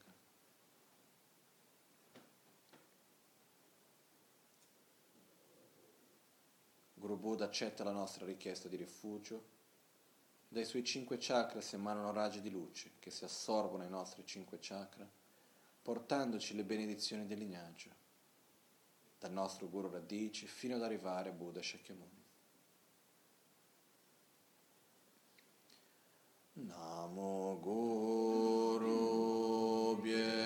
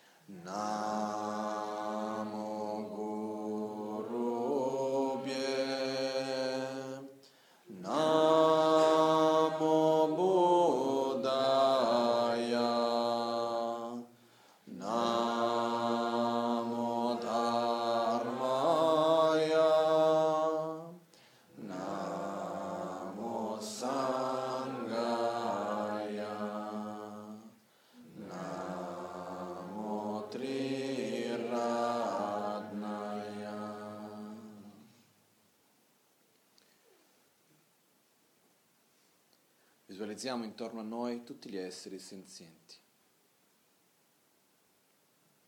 Osserviamo gli esseri senzienti intorno a noi e vediamo la loro sofferenza, li guardiamo negli occhi e desideriamo profondamente che ognuno di loro, senza eccezione, sia libero dalla sofferenza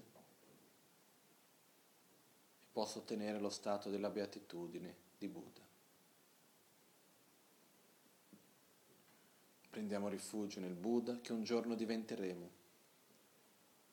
nel nostro proprio potenziale di illuminazione. Prendiamo rifugio nel Dharma che svilupperemo, lo stato puro della mente e nella nostra propria pratica spirituale. Prendiamo rifugio nella Sangha, la perfetta compagnia spirituale che un giorno saremo e nel nostro proprio potenziale e capacità di aiutare gli altri. Un'emanazione di Guru Buddha esce dal suo cuore e si assorbe nel nostro. Il nostro corpo, parola e mente diventano inseparabili della stessa natura di quelli di Guru Buddha. Dal nostro cuore innumerevoli emanazioni di Buddha, luce e nettare va ad ogni essere senziente, portando loro a uno stato libero dalla sofferenza e di piena beatitudine. Le emanazioni si riassorbono al nostro cuore. Sangye chudan soki chonamla chanchu pardo dani kyapsu chi dagi jinso gi petso namgi. Drola penchir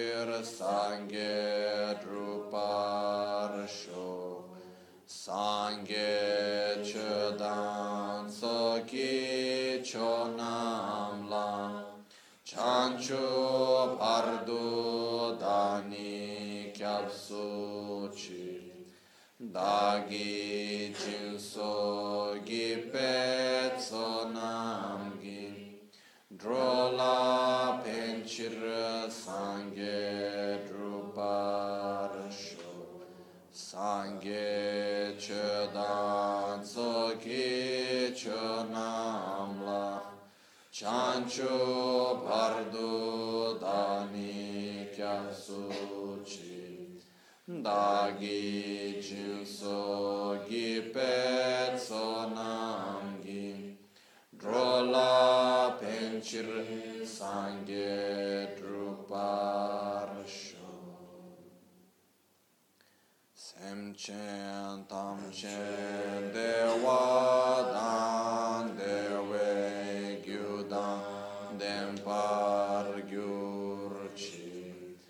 sem she tam che du nge dan du ma gi gyu dan chel war gyur chi. Sem che tam che du ma me pe de wa dam mi chel war gyur chi. Sem che tam che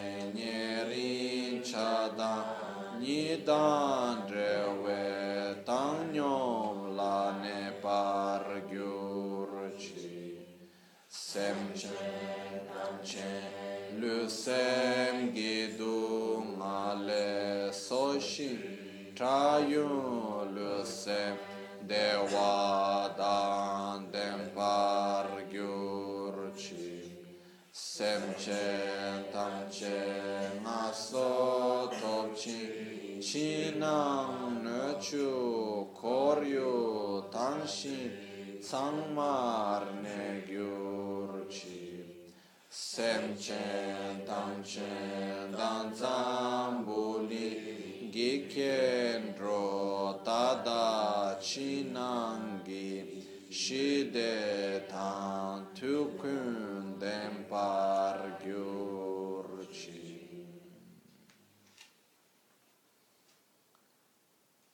Guru Buddha davanti a noi si dissolve in una luce dorata che viene verso la nostra fronte, riempie il canale centrale, si espande per il nostro corpo, portandoci le benedizioni di corpo, parola e mente. Dal nostro cuore si emanano raggi di luce che purificano completamente l'ambiente intorno a noi e le offerte che visualizziamo davanti a noi. Tamche duni sashi da sema laso me pada lati tanya bendurye ranshi chambo ne gyurchi hada mi chepeze ngosu shada yikitru kunsan chetri laname namke kankun kyab gyurchi Om Namo Bhagavate Benza Sarva Pramadan. Tata Gata Yarhate Samya Sambuddhaya Om Benze Benze Benze Maha Tetsa Benze Maha Vidya Benze Maha Bodhicitta Benze Maha Bodhi Mandupa Sankramana Benze Sarva Karma Avarana Vishodana Benze Soha. Concho Sum Kidem Padam Sangye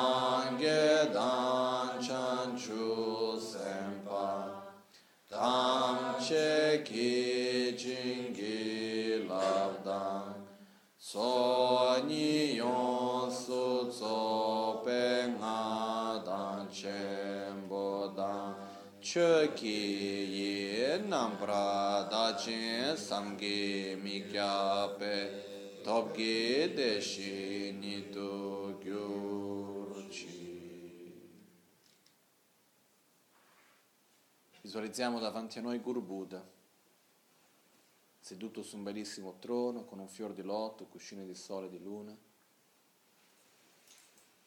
Guru Buddha è inseparabile da tutti i Buddha, i Bodhisattva, da tutti i Guru, da tutti i Daka, Dakini, protettori del Dharma.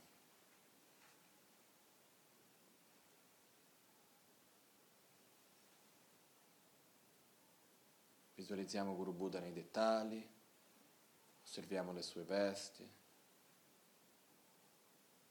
l'espressione del suo volto con un bellissimo sorriso. Al capo di Guru Buddha c'è una sillaba Om bianca, rappresentando che il suo corpo è inseparabile dal corpo di tutti i Buddha.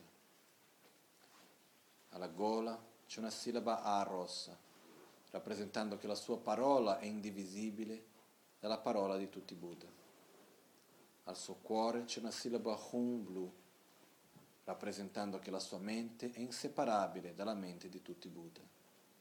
All'ombelico c'è una So gialla, rappresentando che le sue qualità sono inseparabili dalle qualità di tutti i Buddha. E al chakra segreto c'è la sillaba seme Ha verde, rappresentando che le sue azioni sono inseparabili dalle azioni di tutti i Buddha. Dal cuore, dalla sillaba Hun di Guru Buddha davanti a noi, si emanano innumerevoli raggi di luce che vanno nelle dieci direzioni, invitando tutti i Buddha e Bodhisattva, tutti i maestri spirituali, a venire a questo luogo e divenire inseparabili dalla visualizzazione che abbiamo davanti a noi. Accettano con gioia e arrivano in questo luogo, si assorbono al cuore di Guru Buddha, che diventa uno e inseparabile con tutti gli esseri sacri. Malusem chen kungi tengi chir Dude pung che mi ze chong ze la nama chomden korche ne dir shek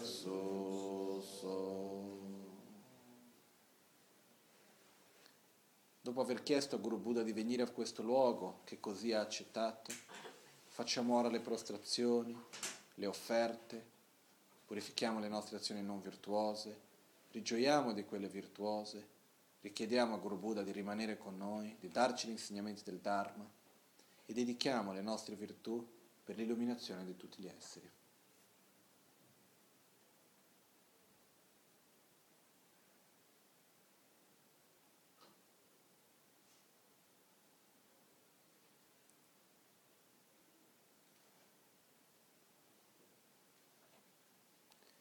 Potete ripetere dopo di me il verso di prostrazione. Tusun sangye tamche gi. Tusun sangye tamche gi.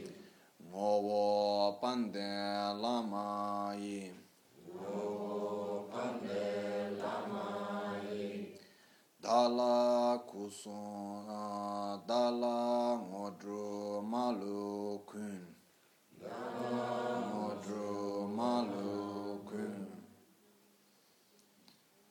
Kadrin Tsewe Jesu Sol Kadrin Tsewe Jesu Sol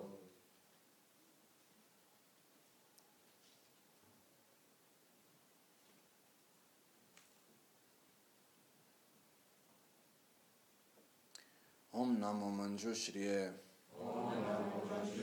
Namo Su Shriye Namo Utam Shriye Soha. Om Namo Manju Shriye Namo Su Shriye Namo Utam Shriye Soha. Om Namo Manju Shriye Namo Su Shriye Namo Utam Shriye Soha.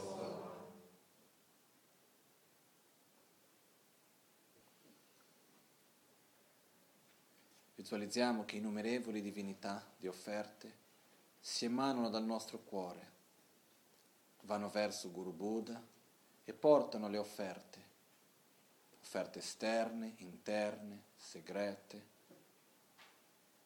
offerte di vacuità e di realizzazioni rappresentate da oggetti di buon auspicio. Dopo aver fatto le offerte e tramite queste Guru Buddha aver sperimentato una volta ancora l'unione di beatitudine e vacuità, le diverse divinità di offerte si riassorbono al nostro cuore.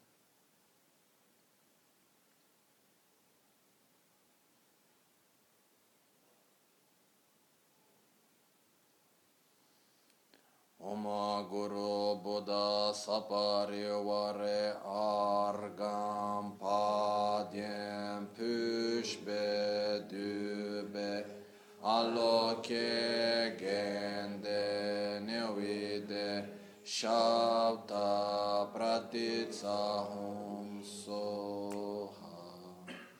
Oma Guru Buddha Sapariware Oma Ahum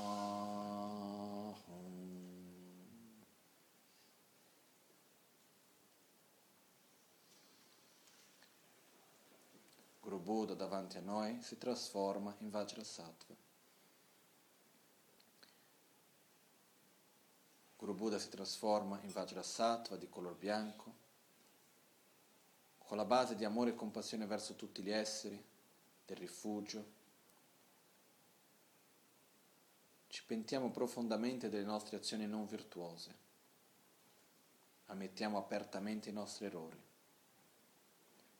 con l'impegno di non ripeterli più, visualizziamo raggi di luce nettere che vengono dal cuore di Guru Buddha Vajrasattva e si assorbono al nostro capo, purificando completamente tutte le nostre negatività, visto che la nostra natura è pura, vuota di esistenza inerente, le negatività sono momentanee e possono quindi essere purificate. Om Vajra Sattva Samaya Manupalaya. Vajra Sattva Teno Patishta Ridro Me Bhava Soto Kayo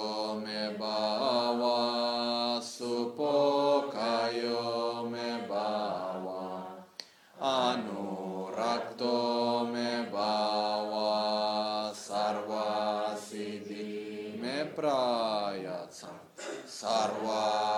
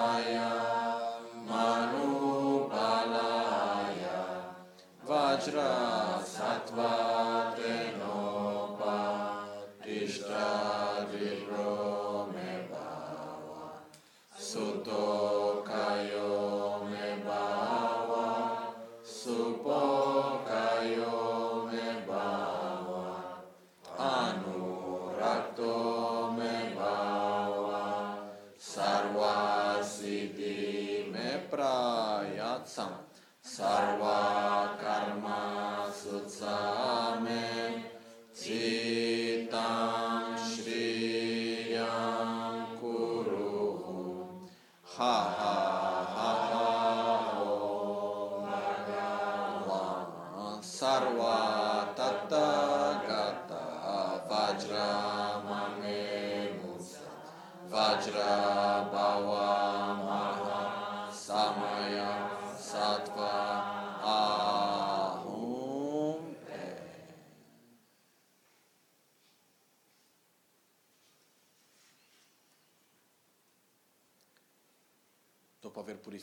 le nostre negatività, Guru Buddha Vajrasattva si ritorna nella forma di Guru Buddha come prima.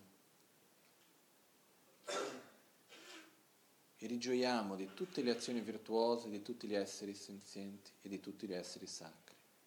In particolare, rigioiamo delle azioni virtuose di Guru Buddha davanti a noi, dei suoi insegnamenti, delle sue qualità, del beneficio che porta ai innumerevoli esseri. Sperimentiamo una grande gioia all'osservare e rigioire delle qualità di Guru Buddha e di tutti gli altri esseri sacri e ordinari.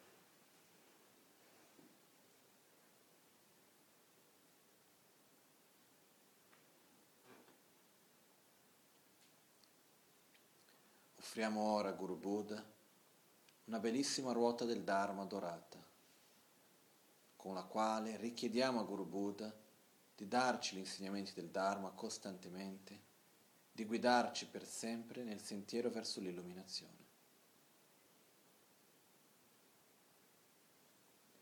Guru Buddha accetta la nostra richiesta con un bellissimo sorriso e la nostra connessione, il nostro vincolo con Egli diventa più forte e più stabile. Offriamo a Guru Buddha un bellissimo trono, rappresentando la stabilità chiedendo in questo modo a Guru Buddha di rimanere con noi in questa vita, in ogni istante, in ogni momento, stabile come il diamante, che rimanga con noi durante il bardo, la nostra prossima rinascita e tutte le vite successive, finché raggiungiamo l'illuminazione.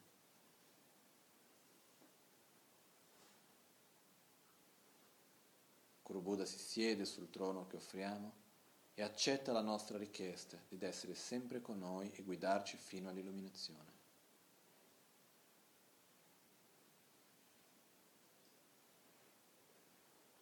Con gioia dedichiamo qui tutte le virtù che abbiamo accumulato per l'illuminazione di tutti gli esseri senzienti. Gosung gube gune chatse lo ngoshan yidru chepa malu bul tome nesa dikdun tamche sha kepra gewa namla jeira korwa maton pardo lekshu ne drola cheki korlo korwa da dashenge nan janchu chembor affinché possiamo divenire inseparabili da Guru Buddha, che il nostro corpo, parole e mente possano essere gli stessi, della stessa natura, chiediamo le benedizioni a Guru Buddha, affinché in questo modo possiamo raggiungere l'illuminazione il più velocemente possibile per il beneficio di tutti gli esseri. Sashi Ki Choshi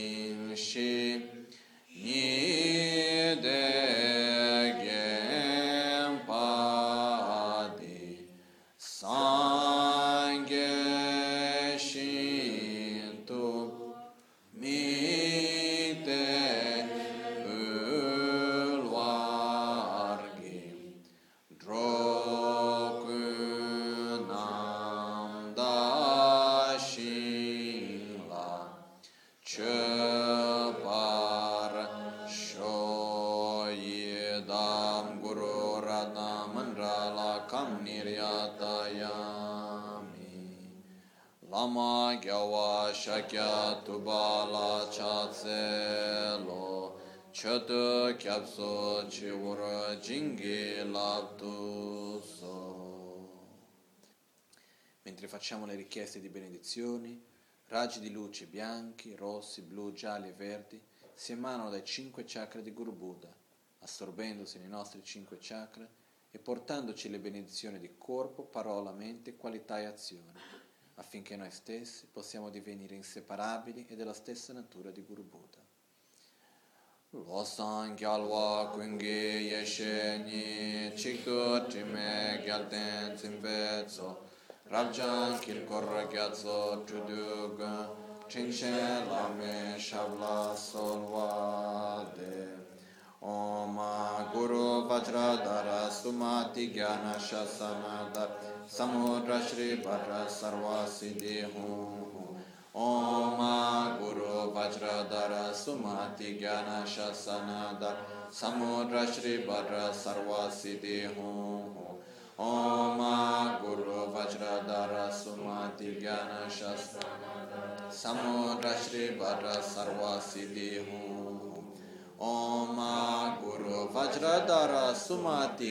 Shasana Dar Samudra Shri Bhadra Sarva Siddhi Hum Om Guru Vajradhara Sumati Gyana Shasana Dar Samudra Shri Bhadra Sarva Siddhi Hum Hum Om Guru Vajrat Sumati Gyana Shasana Dar Samudra Shri Bhadra Sarva Siddhi Hum Hum Om Guru Vajrat Sumati Gyana ಹೋಮ ಗುರು ವಜ್ರಧರ ಸುಮತಿಜ್ಞಾನ ಶಾಸನಧರ ಸಮುರಶ್ರೀ ಭರ ಸರ್ವಸ್ಥಿತಿ ಹೋಮ ಗುರು ಭರಧರ ಸುಮತಿಜ್ಞಾನ ಶಾಸನಧರ ಸಮುರೇಶ್ ಭರ ಸರ್ವಸ್ಥಿತಿ ಹೋಮ ಗುರು ಭರಧರ ಸುಮತಿಜ್ಞಾನ ಶಾಸನಧರ ಸಮುರೇಶ್ ಭರ ಹೋಮ ಗುರು ಭರಧರ ಸುಮತಿಜ್ಞಾನ ಶಾಸನಧರ ಸಮುರೇಶ್ ಭರ ಸರ್ವಸ್ಥಿತಿ ಹೋಮ ಗುರು ಭರಧರ ಸುಮತಿಜ್ಞಾನ ಶಾಸನಧರ ಸಮುರೇಶ್ ಭರ ಸರ್ವಸ್ಥಿತಿ ಹೋಮ ಗುರು ಭರಧರ ಸುಮತಿಜ್ಞಾನ ಶಾಸನಧರ ಸಮುರೇಶ್ ಭರ ಸರ್ವಸ್ಥಿತಿ ಹೋಮ ಗುರು ಭರಧರ ಸುಮತಿಜ್ಞಾನ ಶಾಸನಧರ ಸಮುರೇಶ್ ಭರ ಸರ್ವಸ್ಥಿತಿ Uma guru guarda da samati gena shana dara samudra shubra sarvasti uma guru guarda da samati gena shana dara samudra shubra sarvasti uma guru guarda da samati gena shana dara samudra shubra sarvasti وما قرب شطر اسمه تيجي نشة سنة درس مدرش برا سر وسليم وما قرب درس اسمه تيجي نشة سنة درس مدرش برا سر وسليم وما قرب درس اسمه تيجي نشة سنة درس مدرش برا سر وسليم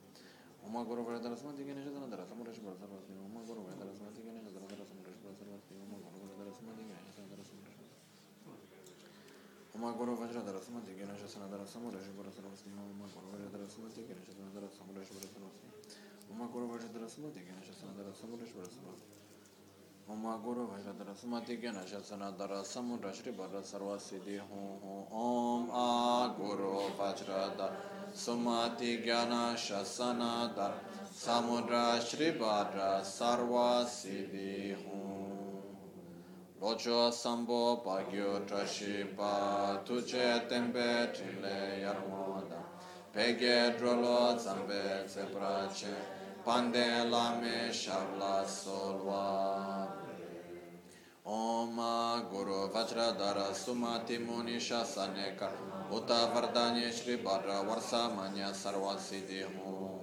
Om Guru Vajradhara Sumati Muni Shasane Karma Uta Vardanya Shri Bhadra Varsa Manya Sarva Siddhi Om Guru Vajradhara Sumati Muni Shasane Uta Vardanya Shri Bhadra Varsa Manya Sarva Siddhi Om Guru Vajradhara Sumati Muni Shasane Vardanya Shri Bhadra Varsamanya Sarva Siddhi Hum Hum Om A Guru Vajradhara Sumati Muni Shasane Uta Vardanya Shri Bhadra Varsamanya Sarva Siddhi Hum Om Guru Vajradhara Sumati Muni Shasane Karma Uta Vardanya Shri Bhadra Varsamanya Sarva Siddhi Hum Om Guru Vajradhara Sumati Muni Shasaneka Uta Vardanya Shri Bhadra Varsamanya Sarva Siddhi Hum Om Guru Vajradhara Sumati Muni Shasaneka Uta Vardanya Shri Bhadra Varsamanya Sarva Siddhi Hum Om Guru Vajradhara Sumati Muni Shasaneka Vardanya Shri Bhadra Varsamanya Sarva Siddhi Hum Hum Om A Guru Vajra. Mati Muni Shasane Karma Uta Vardanya Shri Bhadra Varsamanya Sarva Siddhi Hum Om A Guru Vajra Dara Sumati Muni Shasane Karma Uta Vardanya Shri Bhadra Varsamanya Sarva Hum Om Guru Vajradhara Sumati Muni Shasaneka Uta Vardanya Shri Bhadra Varsamanya Sarva Siddhi Hum. Om Guru Vajradhara Sumati Muni Shasaneka Uta Vardanya Shri Bhadra Varsamanya Sarva Siddhi Hum.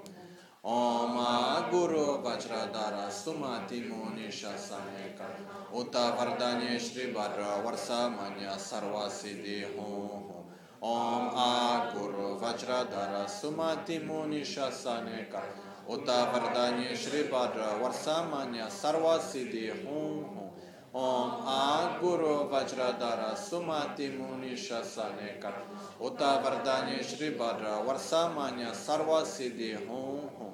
Om Aguru Vajradara Sumati Munisha Saneka Uta Vardani Shribadra Varsamanya Sarva Siddhi Hum Om Guru Vajradhara Sumati Muni Shasame Uta Vardanya Shri Bhadra Varsamanya Sarva Siddhi Om Guru Vajradhara Sumati Muni Shasane Kar Uta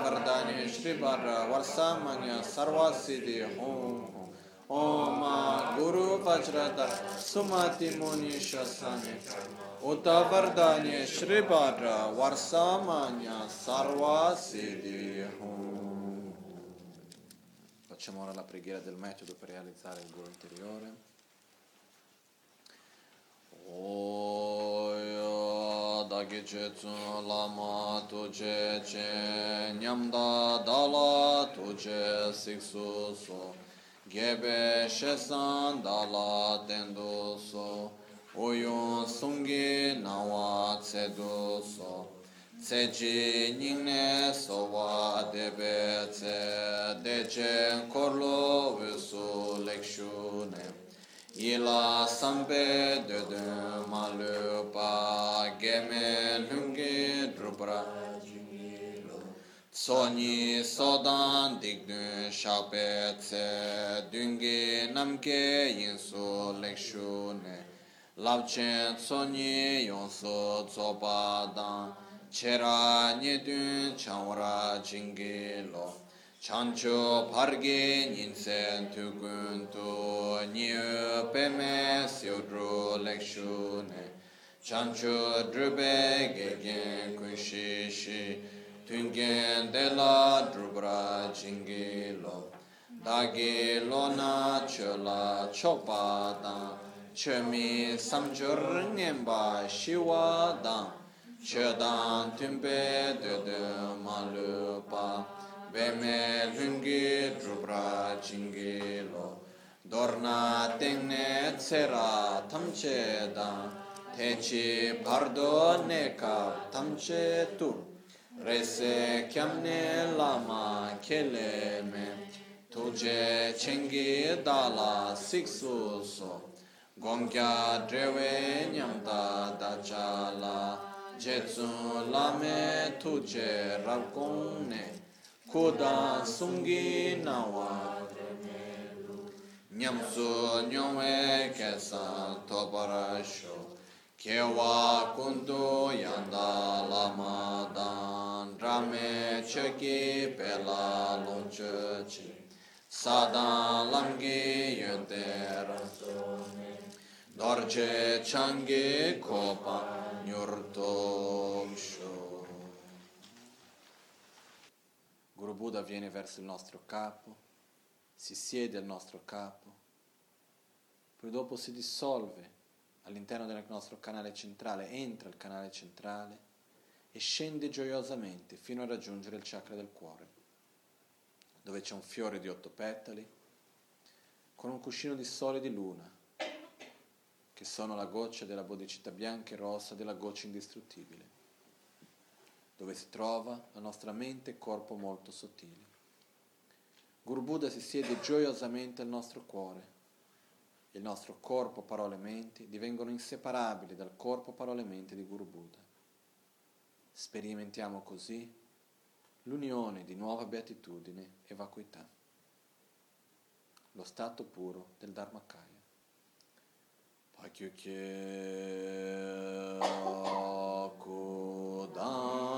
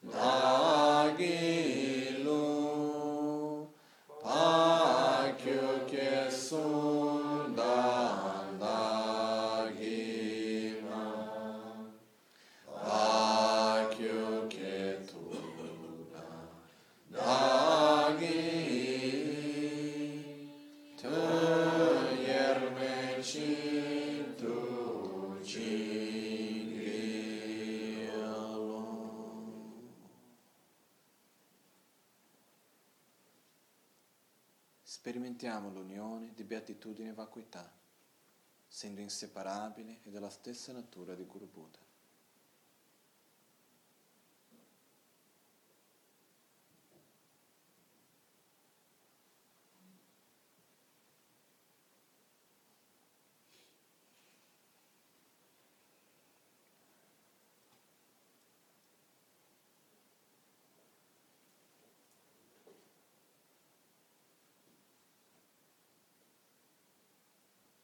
Buddha rimane al nostro cuore gioiosamente e ogni azione che compiamo, ogni parola che diciamo, ogni pensiero che abbiamo diventa guidato e inseparabile da Guru Buddha.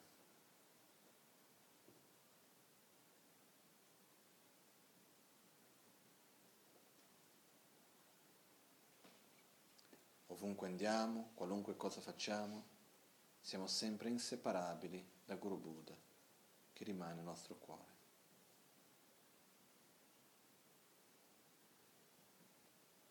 Jetsu lame kutse rabden chi namkar trile chochur gepada losan tempe drome sasungi drove muse tato ne gyurchi nimo dele tsendele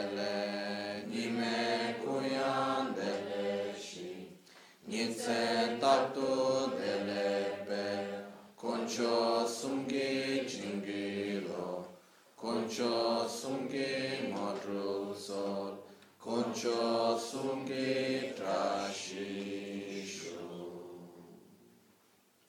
All'alba o al tramonto, di notte o durante il giorno, possano i tre gioielli concederci le loro benedizioni, possano aiutarci ad ottenere tutte le realizzazioni e cospargere il sentiero della nostra vita con molti segni di buon auspicio.